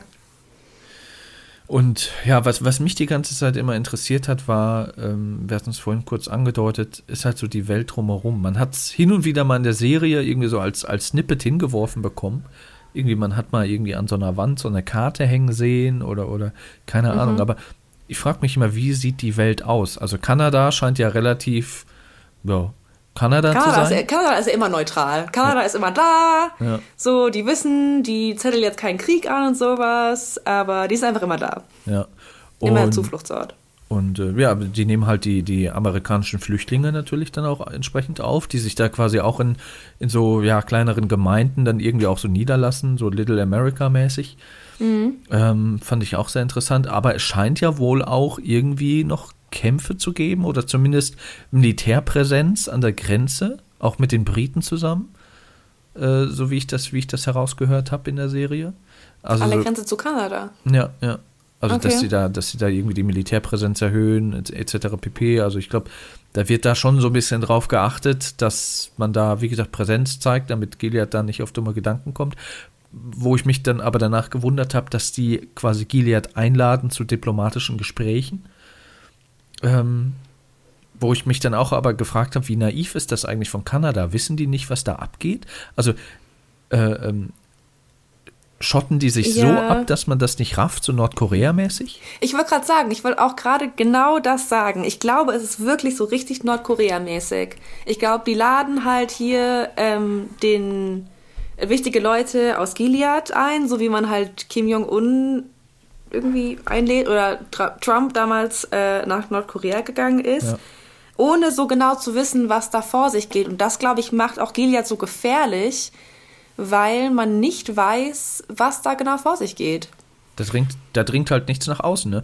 Die, hatten, Ja. die hatten dann ja die, die Briefe, die der äh, Nick mit eingeschleust hat, die ja dann auch veröffentlicht wurden, weil sie haben sich ja auch gefragt, okay, was können wir machen, was hat irgendwie Sprengkraft in Anführungsstrichen. Da haben die ja dann die Briefe veröffentlicht und dann wurden ja, Ja. auch diese diplomatischen Beziehungen dann auch just abgebrochen. Ja. Ähm, aber das fand ich halt so interessant, dass da irgendwie anscheinend die ganze Welt nicht weiß, was da in Gilead irgendwie so abgeht. Dass die halt schon raffen, okay, da hat sich irgendwie jetzt ein neuer Staat gegründet, aber ja, da dringt ansonsten nichts nach außen.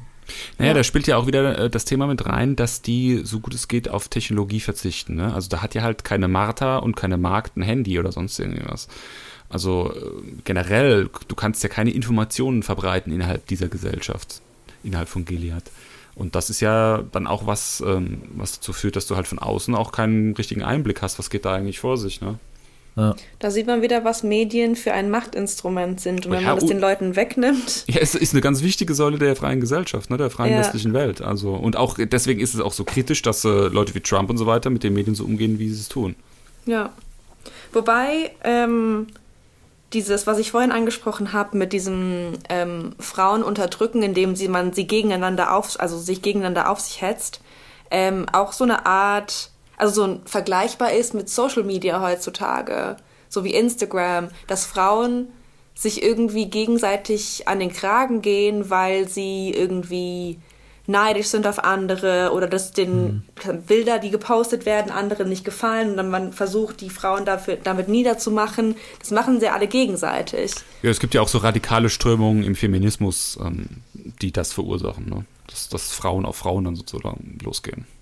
Mm, Ja, ich meine es gar nicht mal so feministisch. Ich meine eher so ähm, heutzutage das Schönheitsideal und dass jeder versucht es zu verkörpern, aber andere Leute dafür fertig machen, wenn sie es tun. Ähm, Finde ich auch vergleichbar mit, wie man, wie die Frauen sich gegenseitig wahrnehmen in Gilead.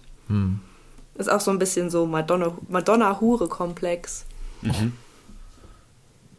Ja, als Social Media machen wir uns nichts vor, das holt äh, aus ganz vielen Teilbereichen der, der, der menschlichen Psyche und, und, und der Gesellschaft wirklich teilweise auch die übelsten Facetten dann halt nach oben.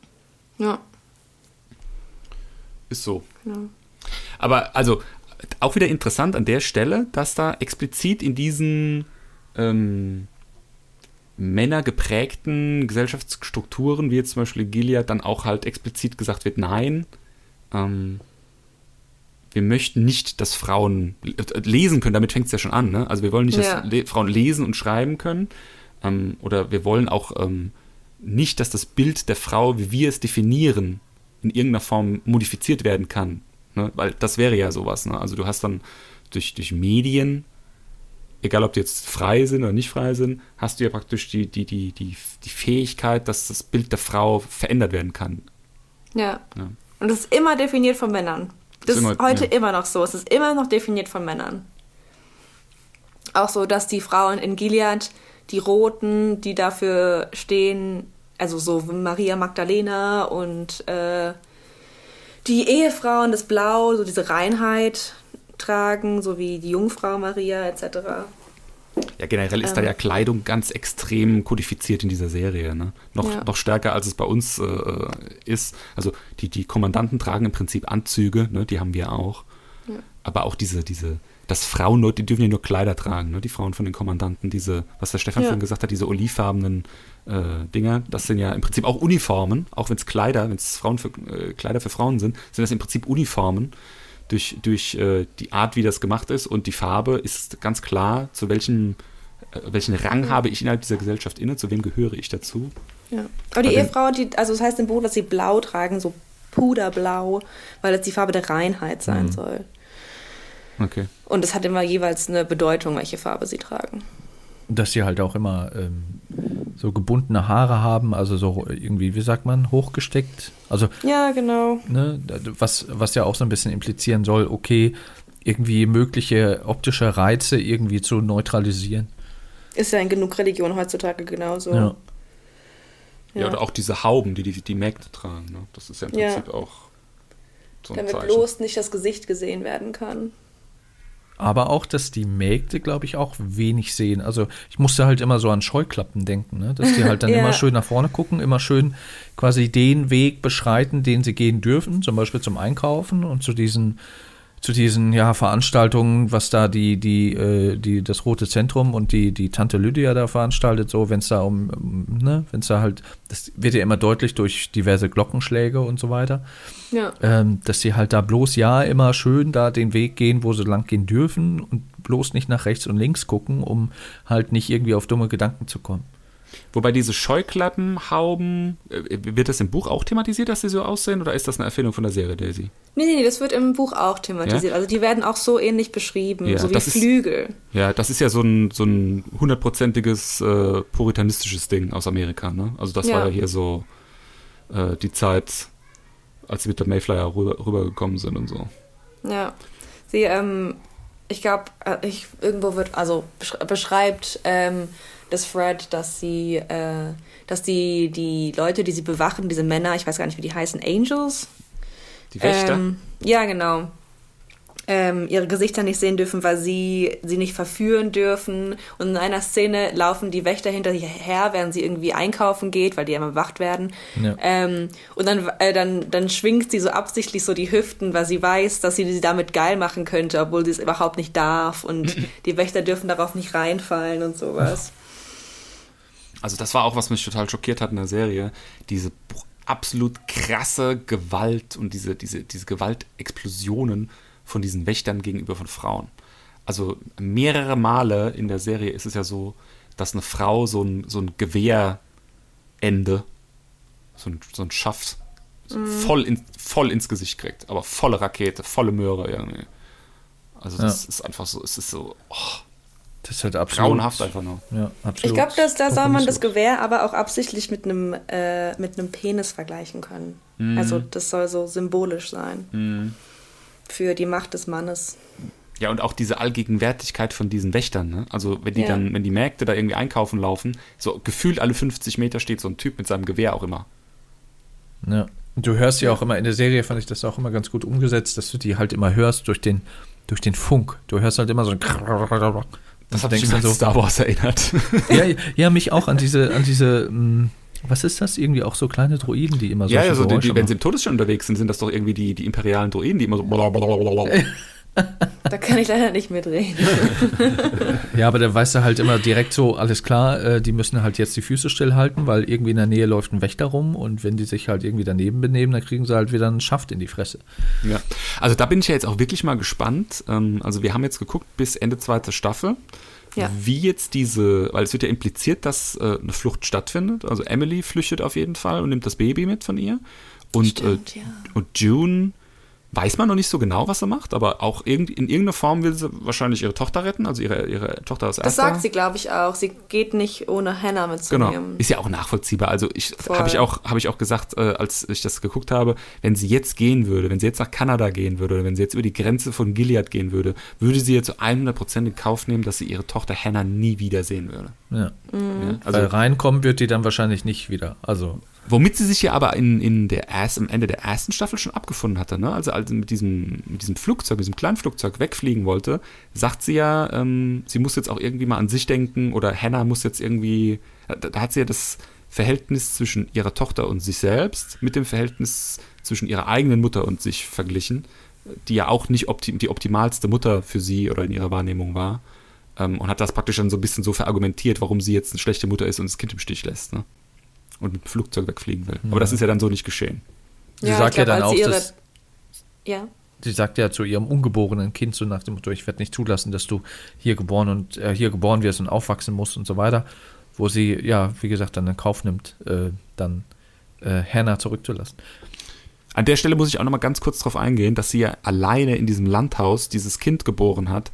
Also das war Das so war eine, krass. das war so eine krasse Szene, das hat mich so voll. bewegt. Also Mich auch. eine Geburt ist ein echt hartes Brot für eine Frau. Also eine Geburt ist wirklich, das ist, da bist du, da bist du richtig tough, wenn du das mal irgendwie hinter dich gebracht hast. Und wenn ich mir jetzt noch vorstelle, du bist als Frau alleine und weißt, was auf dich zukommt, weil sie hatte ja schon ein Kind bekommen im Krankenhaus. Und da, da, du siehst ja dann auch so diesen Rückblick, wo sie sich ähm, gegen das Geburtshaus entscheidet und fürs Krankenhaus. Und wenn du dann weißt, was auf dich zukommt, du das alles schon mal durchlebt hast und dann weißt, jetzt bin ich alleine, jetzt muss ich alles alleine machen. Wow. Einfach nur wow. Also da hast du hinterher dem Tod einmal ins Auge geblickt. Also ich, ich muss es ganz ehrlich sagen, ich, ich, ich kann mir nichts vorstellen auf der Welt, was krasser ist als das. Das ist die krasseste Experience von allen Sachen, die du machen kannst auf dem Planeten. Ein Kind ganz alleine zu bekommen. Ja gut, aber ihr blieb auch nichts anderes übrig, ne? Ja, die hatte keine Wahl. Ja. Wobei ich hätte mich kurz vorher aufgeregt, weil ich habe gedacht, warum geht die nicht in die Garage und fährt einfach mit dem Auto weg? Und dann irgendwann ging sie in die Garage und dann kam die mit dem Auto nicht da raus. Das fand ich so realistisch. Da hab, das habe ich so abgefeiert, dass die nicht aus diesem Garagentor rausfahren konnte und das irgendwie in tausend Teile zerbrochen ist, wie man das in allen Actionfilmen der Welt immer sieht. Nein, so ein Garagentor ist schon so gebaut, dass das auch ein bisschen was aushält. Und sie hatte ja keinen, ich meine, mit genügend Anlauf so, ne, hätte das sicherlich schon Schaden verursacht, aber sie stand ja einfach direkt press in dieser Garage drin und konnte ja gar keine, gar keine äh, Energie aufbauen und gar nicht genug Geschwindigkeit aufbauen. Ja, und da das war noch Luft- irgendwie so ein krasses amerikanisches Muscle Car, so ein Camaro oder so irgendwas, ne? Also das hatte schon Ja. Power, das Ding.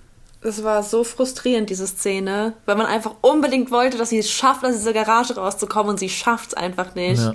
Und da gibt man auch als Zuschauer schon fast so ein bisschen mit ihr zusammen auf. Das war auch eine großartige, ein großartiges Setting und eine großartige Ja. Folge. Auch das mit diesem Wolf oder Hund, ich weiß nicht genau, was das war. Auch das mit, dem, das mit dem Wolf, das hat mich genervt, weil das war dann wieder so, das sollte dann schon zu mystisch symbolisch sein. Das hat mich wirklich genervt. Das war eine, eine der wenigen Stellen, die mich in der Serie wirklich genervt haben. Ja, Weil ich fand, diese, es, es hat diese Verzweiflung noch mal ein bisschen unterstrichen halt. Oh, aber diese, das ist so, so ein ausgelutschtes Symbol. Hm. Oh, plötzlich taucht ein Wolf aus dem Nichts auf. Ich stehe auf Wölfe. Oh, nee, ich überhaupt nicht. Wie war, Das hat mich äh, genervt. wie war für euch das Gefühl kurz vorher, als quasi Fred und Serena dann zu dem Haus gefahren sind? Weil Ich Fred dachte, die knallt sie ab. Ich dachte, die, Fred also die, die, ja- die Flinte im Ja, Anschlag, ja, ich lass mich dachte, doch sie mal kurz ab. ausreden. Weil Fred wusste ja, wo die sind und dann äh, kamen die natürlich nicht zurück, weil ja auch äh, Nick entführt wurde von, von, den, von den Wächtern oder von den Augen. Ähm, ja, was wohl dann sich hinterher als Missverständnis herausgestellt hat. Und dann waren beide ja in dem Haus und ja, und äh, äh, June hatte halt die Möglichkeit, die halt abzuknallen. Ich hatte irgendwie gehofft, dass Serena Fred irgendwas antut und dann hauen die gemeinsam ab. Ich hatte so, ich habe so ein bisschen auf so ein Frauenverbündnis gehofft. Ja. Und dann, dann stellen die sich gegen alle Männer und dann schaffen die das. Ist ja auch was, was an einer Stelle June selbst gedacht hat, dass da ein größeres Band zwischen ihr und Serena ist, als dann tatsächlich irgendwie sich herausgestellt hat, Ja. ist. Ne? Ich glaube auch, der Produzent hat deswegen Serena und Fred so viel jünger gemacht als im Buch, weil sie dann vom Alter her näher aneinander rücken und somit auch mehr Gemeinsamkeiten haben können. Ja, da ist das Bonding einfacher. Genau, weil wenn du so eine ganz alte Frau oder keine Ahnung, vielleicht eine Frau mittleren Alters hast sogar, ähm, ist es einfach nicht mehr so möglich, die so, ja, dieses Bonding halt. Ich, ich finde auch, wenn das, wenn Serena so alt gewesen wäre, wäre, das, wäre es mir schwerer gefallen zu glauben, dass sie, wenn die Gunst der Stunde gut ist, ähm, nicht zum Beispiel nach Honolulu flüchten würde oder aber auch ähm, das so akzeptieren würde, dass sie da von ihrem Mann irgendwie mit dem Gürtel ausgepeitscht wird oder den Finger abgeschnitten bekommt.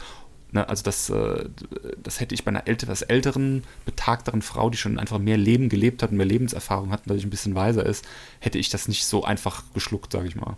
Ja, ich weiß, was du meinst. Also es war schon eine kluge, es war schon eine kluge Wahl, das so zu machen. Außer der Ja. Kontrast wird da irgendwie auch noch mal ein bisschen deutlicher, finde ich, weil June und ähm, Serena, die scheinen ja ungefähr im selben Alter zu sein, plus minus irgendwie zwei, drei Jahre oder so. Ich Oh, glaube, die Schauspieler, mehr sagen. ich glaube, die Schauspielerinnen sind auch ähnlich alt, glaube ich. Ehrlich? Okay. Müsste, müsste ich noch mal gucken. Ähm, das, also wenn die jetzt sagen wir mal, die sind ungefähr im selben Alter, ähm, weißt du, sie ist halt irgendwie die Frau vom Kommandanten, irgendwie privilegierter und sie ist halt so die, sie ist halt echt so die Gebärmutter auf zwei Beinen und, und dass man dadurch irgendwie, also das fand ich nicht uninteressant. Warte, ich könnte mal eben gucken hier. Also Elizabeth Moss ist äh, 38 und Yvonne Strachowski ist 38, ja. Oh, krass, okay. 30. Juli 82 und 24. Juli 82. Also sie sind ja ziemlich genau gleich alt. Crazy. Hätte ich auch Aber nicht ja, gedacht. klar. Also, ne, die, die Serena sieht schon ein bisschen jünger aus. Wobei ich das Gefühl Findest habe, du, die Serena sieht jünger aus als June? Ja. Irgendwie habe ich sie als älter wahrgenommen. Ich habe June schon fast so zwischenzeitlich sehr jugendlich wahrgenommen. So ein bisschen auch schon fast so Jugend, jugendlicher, so dieser Leichtsinn und Rebellion, so rebellisch sein wollen und sowas. Hm, Fand ich, Alexis bisschen ist rüber. übrigens auch 38. Oder Ah, gleich okay. alt. Da war ich, da war ich schockiert. Ich habe nämlich dann irgendwann nachgeguckt, wie alt ist sie eigentlich? Weil ich kenne die dann auch noch so ein bisschen so aus dem Fernsehen, als dann mal irgendwie Gilmore Girls kam und so weiter. Und ich fand die als, als äh, Teenager, so Anfang der 2000er, fand ich die immer ganz süß. Und ich dachte mir so, ach, wie alt ist die eigentlich? Und dann war ich ein bisschen schockiert, dass, äh, schockiert, dass die älter ist als ich. Wobei natürlich ist die älter als ich, weil wenn ich die, ja. Das musst, du, das musst du wissen, Daisy. Stefan hat so ein Thing für The Girl Next Ja. Door. Okay, das könnten wir jetzt auch alles analysieren, aber das machen wir jetzt nicht. Ja. Also ich, Besetzung großartig. Auf jeden Fall. Also das bin, also was heißt jetzt analysieren?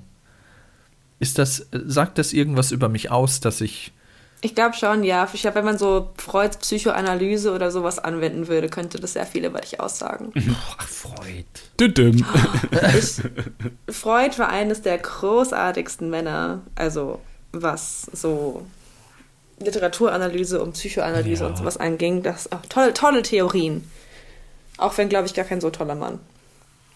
Wo, Da wo gibt's geht ja es dich auch- schon, Daisy? Ja, das ist wahr. Da gibt es ja auch gerade eine Serie auf einem Streamingdienst. Ja, die ich auch gestern geschaut habe. Ist sie, ist sie was? Taugt die was? Kann ich so noch nicht so genau sagen. Also, ja, doch, ich habe sie halt fertig geguckt. Also, Bist du zu early in the game? Ich bin ähm, zwiegespalten, was ich davon halten soll. Am Anfang fand ich es richtig gut, weil ich mag ja gern so Period-Drama-Sachen. Und dann plötzlich fand ich es ganz, ganz schrecklich. Ich will jetzt an der Stelle nicht spoilern, weil wir ja nicht gesagt haben, dass wir andere Sachen spoilern. Ähm, weil es sehr mystisch wurde. Und dann hinten raus ging es dann doch wieder irgendwo um Freud. Und ähm, das war so ein Zwischending. Ich dachte erst, es wäre ein bisschen so biografiemäßig oder Documentary über Freud, was es dann gar nicht so wirklich war. Und ich bin noch geteilter Meinung. Weil du jetzt gerade sagst Period Drama, das fand ich übrigens auch bei The Handmaid's Tale einfach toll gemacht, wie die sich an so verschiedenen Settings bedient haben und daraus so ein äh, neues Mashup sozusagen kreiert haben. Ne? Ja, das also da steckt gut. ja ganz viel äh, viktorianisches Zeitalter drin. Ne? Also gerade so, wie das Haus äh, aufgeteilt ist, auch wie das Haus von innen ausgestattet ist, von, von den Möbeln und, und ähm, Mhm. der ganze Stil und so weiter und so fort. Ähm, Das wurde auch neu eingerichtet in irgendeiner Szene, oder? von Kam ihr, ja. Sie, sie, ja, sie sagte, sie genau. macht ein Heim daraus, genau. Ja. Und auch wie die, wie die Familie sozusagen arrangiert ist, ne? also dass die Bediensteten mit dem Haus wohnen und so weiter und so fort. Das ist auch sehr viktorianisch. Mhm. Ähm, du hast äh, so ein bisschen 1984 auch irgendwie, finde ich, mit drin. Ne?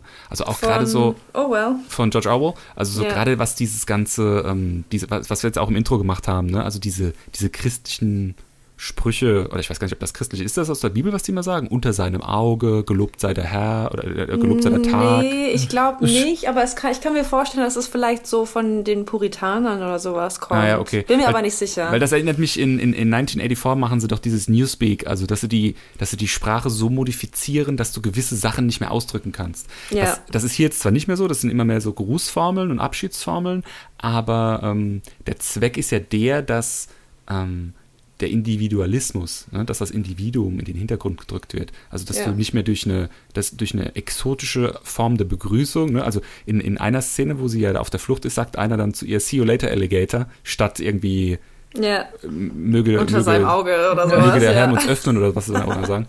Ähm, um diese Individualität sozusagen zu unterdrücken. Ne? Also das hat mich so ein bisschen an, an 19, 1984 äh, erinnert. Oder auch Es so dieses Konzept von Thought Crime, was es in 1984 gibt. Also, Ja. dass, dass es äh, Dinge gibt, an die ist es verboten zu denken. Ja? Ja. Ist, ja, ist ja bei denen in Gilead auch so. Ne? Also du, es gibt so ein paar Sachen, die darfst du einfach gar nicht. Es wird auch oft, also The Handmaid's Tale wurde auch in der Vergangenheit ganz oft mit äh, 1984 verglichen. Mhm. Ähm, und in, ich habe ein Interview mit Margaret Atwood geschaut und da entschuldigt sie sich sogar dafür, dass sie das Buch in 1984 geschrieben hat. Weil sie sagt so, ja, sorry, dass es so cheesy sein muss, dass sich das genau damit, also sich schon fast vergleichen lässt und sie es in diesem Jahr sogar noch geschrieben hat.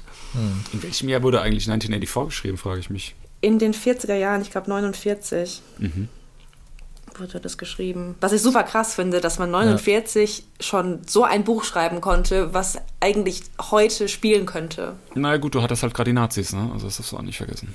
Ja, das stimmt. Das ist wahr.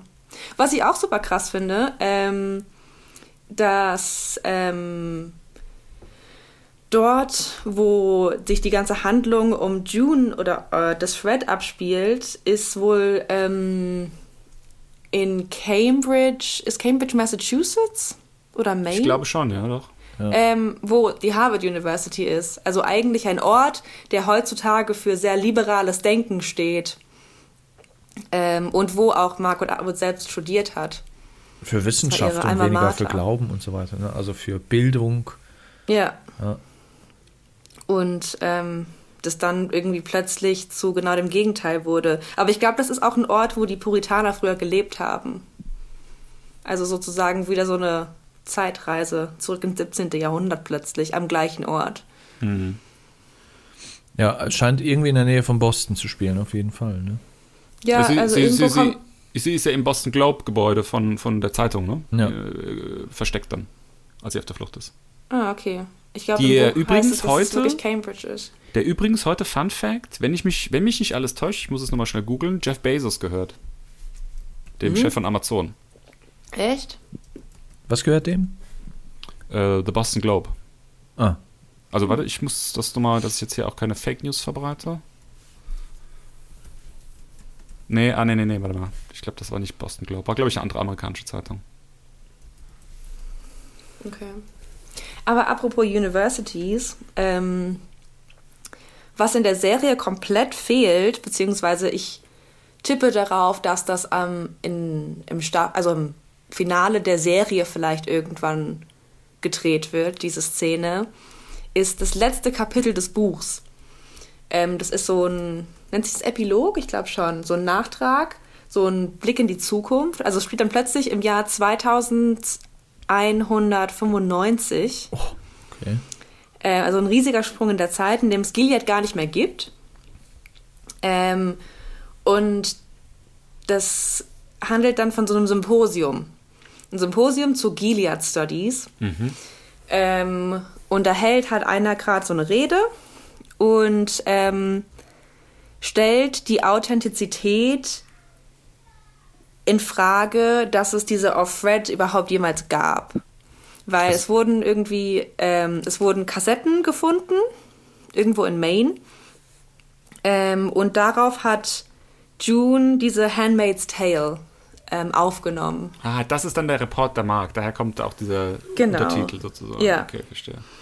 Ähm, und dann fragt er halt so, ja, hm, also die Namen, die müssen auf jeden Fall geändert worden sein, weil sie wollten ja bestimmt nicht riskieren, dass sie also auffliegen, sollte man diese Kassetten jemals finden, diese Aufzeichnungen.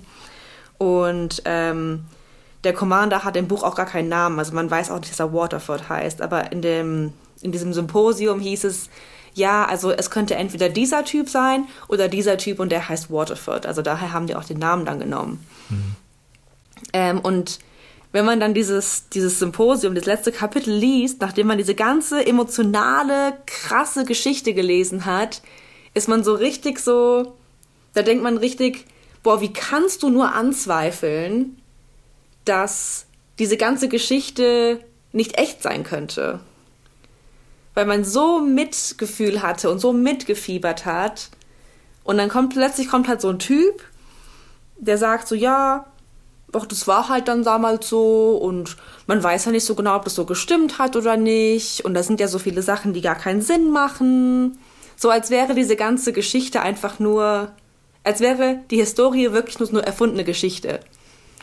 Also super krass, dieses Ende.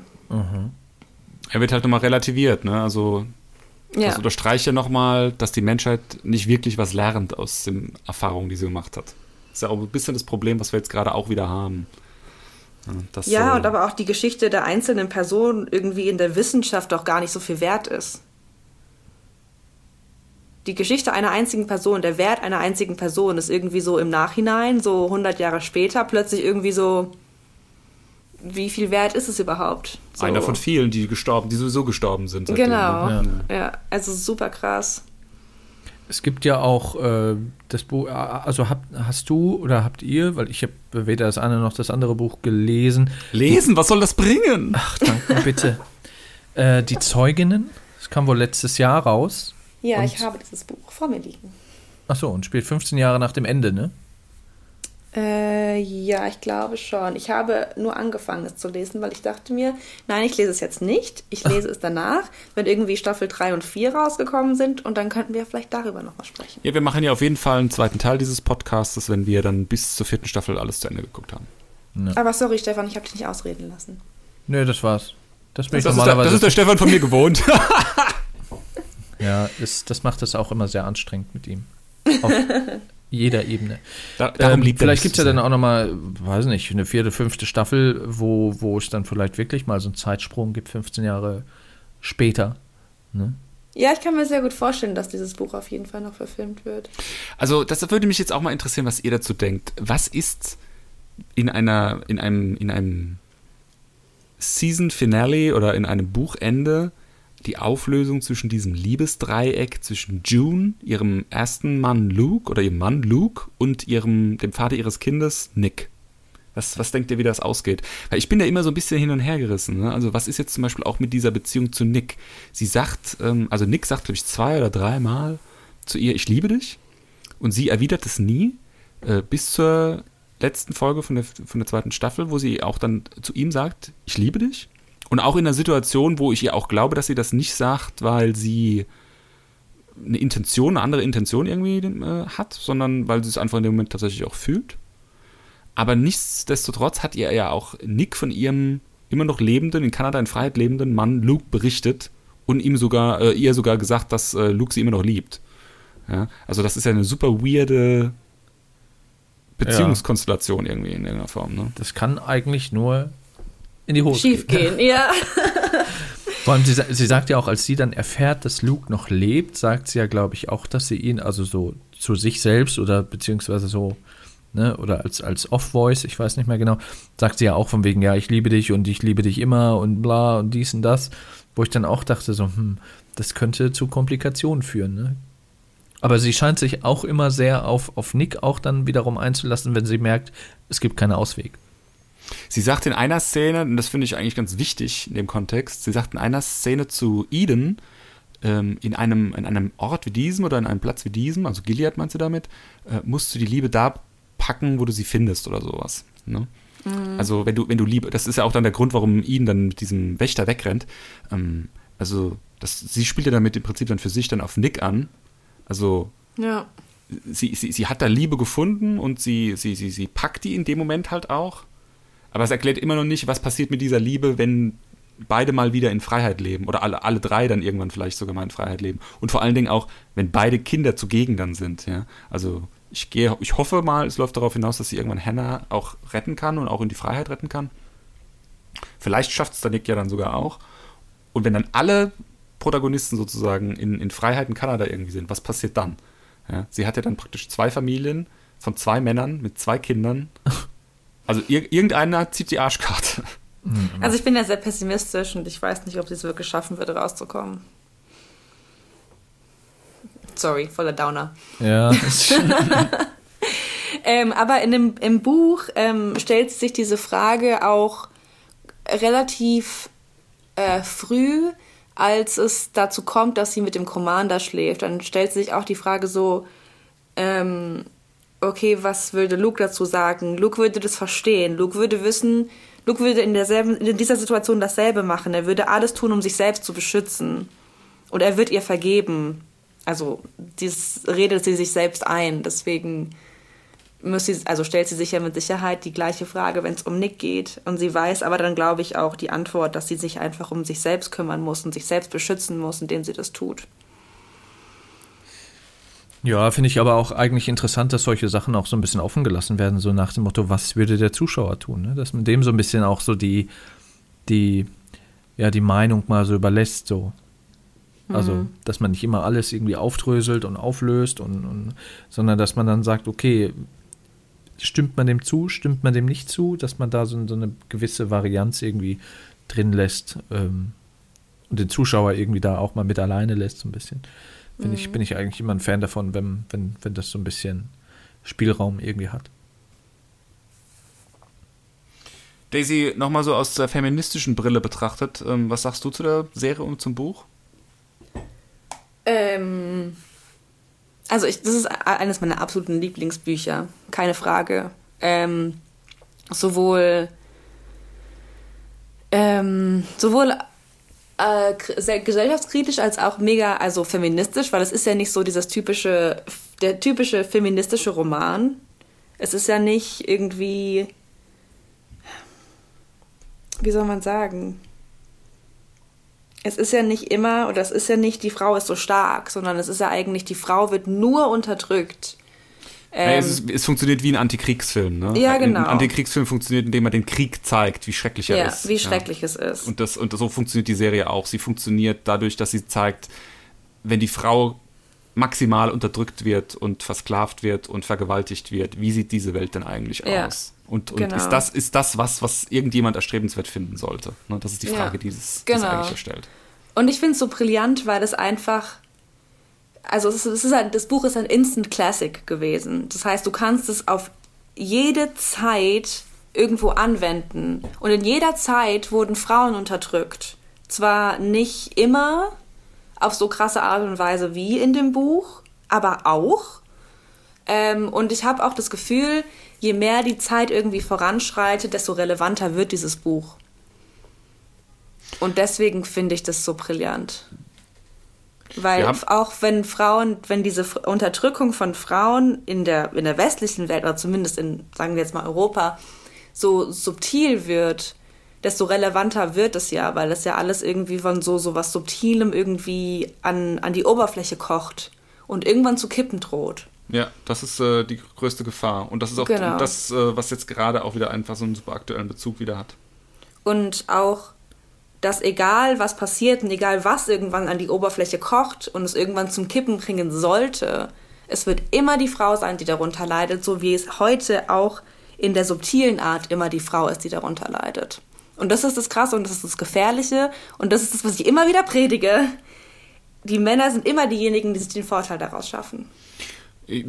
Also, und das ist äh, teilweise halt auch einfach in der Gesellschaft eingebrannt. Ne? Also, wenn wir jetzt wieder mal ganz kurz den Bogen zu Corona schlagen, ich muss ganz ehrlich gestehen, ich meine, das ist jetzt super subjektiv und auch jetzt nur meine ganz persönliche Lebenswelt, aber zumindest ist es das, was ich beobachte. Ich habe schon den Eindruck, wenn wir jetzt mal gucken, dass die Leute alle zu Hause bleiben müssen und, und äh, jetzt von Homeoffice und so weiter und so fort reden, zumindest an den Stellen, wo es möglich ist, ist es schon auch irgendwo so, dass eher erwartet wird, dass die Frauen sich jetzt um die Kinder kümmern, die ja jetzt nicht mehr in die Schule können und so. Also das ist schon was jetzt äh, auch im, im Bezug auf, ähm, was erwarten äh, die Abteilungsleiter, die Chefs in dieser Welt, äh, in dieser Corona-Welt jetzt gerade von ihren Mitarbeitern, ist schon eher ähm, so, dass jetzt gewünscht ist, dass die Männer die Arbeit verrichten und die Frauen gucken, dass das möglich ist für die Männer, das zu tun, was sie tun sollen. Woran machst du das fest? Das sind einfach so die, wie ich, was ich jetzt aus meinem privaten Umfeld so von, von Leuten, die ich kenne, die Familie haben, die jetzt auch zu Hause sitzen, ähm, höre und, und, und wie, wie ich, wie ich das merke, wie das, wie sich das ausübt, äh, auswirkt auf deren, auf deren, auf deren Arbeit letzten Endes unterm Strich. Ja. Ja, ich habe auch gemerkt, dass die ersten, die gefragt haben, irgendwie kann ich zu Hause bleiben, waren Frauen, weil sie sich um ihre Kinder- kümmern mussten. Ich habe keinen Mann gehört, der das gefragt hat. Du hast halt auch noch die Situation jetzt ganz besonders, dass du halt alleinerziehende Mütter äh, hast. Die sind ja gleichzeitig der Ernährer, ne, die Ernährerin und Ja. halt die Mutter, die die Kinder versorgt. Also das ist sowieso der härteste Job, den ich, äh, ganz dicke Props mal an der Stelle an alle alleinerziehenden Mütter, ähm, der härteste Job auf der Welt. Ähm, die sind jetzt in der doppelten Bredouille, ne? Die müssen gucken, dass die Kohle stimmt. Äh, leider ist es auch noch so, dass gerade diese Art von, von Frau sehr oft diese Art von Job hat, die meistens nicht von zu Hause ausführen ist. Also das macht es dann noch mal den schwieriger. Voll. Diese Frauen verdienen meinen größten Respekt und ich Ja, weiß absolut. nicht, wie die es gerade schaffen. Und die sind einfach in der Gesellschaft diejenigen, die es am schwierigsten haben und die Ja. am wenigsten Unterstützung auch noch äh, vom Staat bekommen. Genau, und das Ich- ist das, was ich meine. Ne? Also das Ja. ist jetzt in die Gesellschaft so eingebrannt. Wir, wir halten uns jetzt hier in unserer westlichen Gesellschaft und jetzt auch in Deutschland für so irgendwie ganz vorne mit dabei. Mhm. Aber es gibt so ein paar Felder, da sind wir echt noch ganz schön weit hinten dran. Und da muss, Voll. da muss auch jetzt, ich glaube, wegen Corona wird sich ein bisschen was ändern, aber da müssen noch ein paar andere krasse Sachen passieren, bis das mal als gelöstes Problem irgendwie mit einem Haken an der Wand ist. Aber da finde ich, also da muss man auch wieder ähm, den Vergleich ziehen, dass auch in, hier in Deutschland die, die christliche ähm, Form einer Partnerschaft, also die Ehe, die ist, die die meisten Vorteile bringt. Und eine alleinerziehende Mutter ist ja eben nicht gerade in einer Ehe oder in so einer Partnerschaft und deswegen hat sie die meisten Nachteile. Ja. Und Ja, da wieder christliche Werte. Christliche Werte sind in dem Fall auch gefährlich. Ja, ich bin, ich, ich, ja, absolut ist so. Also ich bin ja auch absolut für die 100%ige Trennung von, von Religion und von Staat. Ich bin der Meinung, jeder sollte das glauben dürfen, was er glauben möchte. Das gehört ähm, für eine freie Gesellschaft irgendwie auch dazu, dass jeder das machen darf, was er denkt, was richtig ist. Ähm, also Religionsfreiheit ist schon wichtig, aber der Staat als solches muss zu 100% getrennt sein von der Religion. Ja. Ich finde es auch irgendwie weird, dass es christlich-demokratische äh, Union heißt. Also Don't get me started.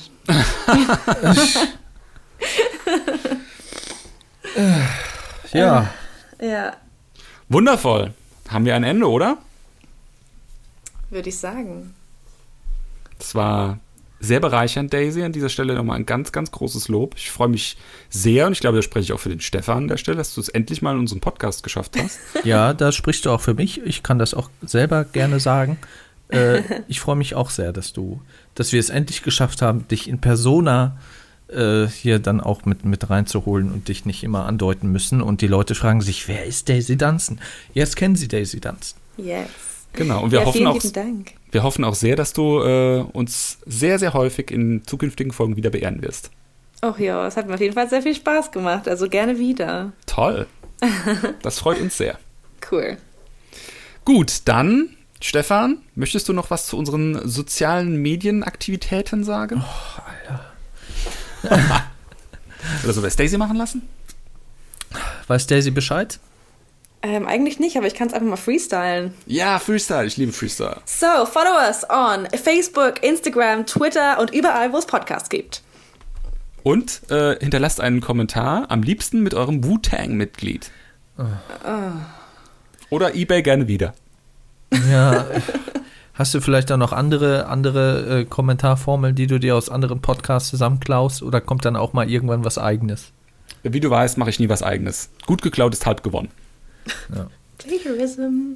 Es- Ja, gut. So, dann einen wundervollen restlichen äh, Samstagnachmittag und äh, liebe Podcasthörer, bis bald. Tschüss. Ciao.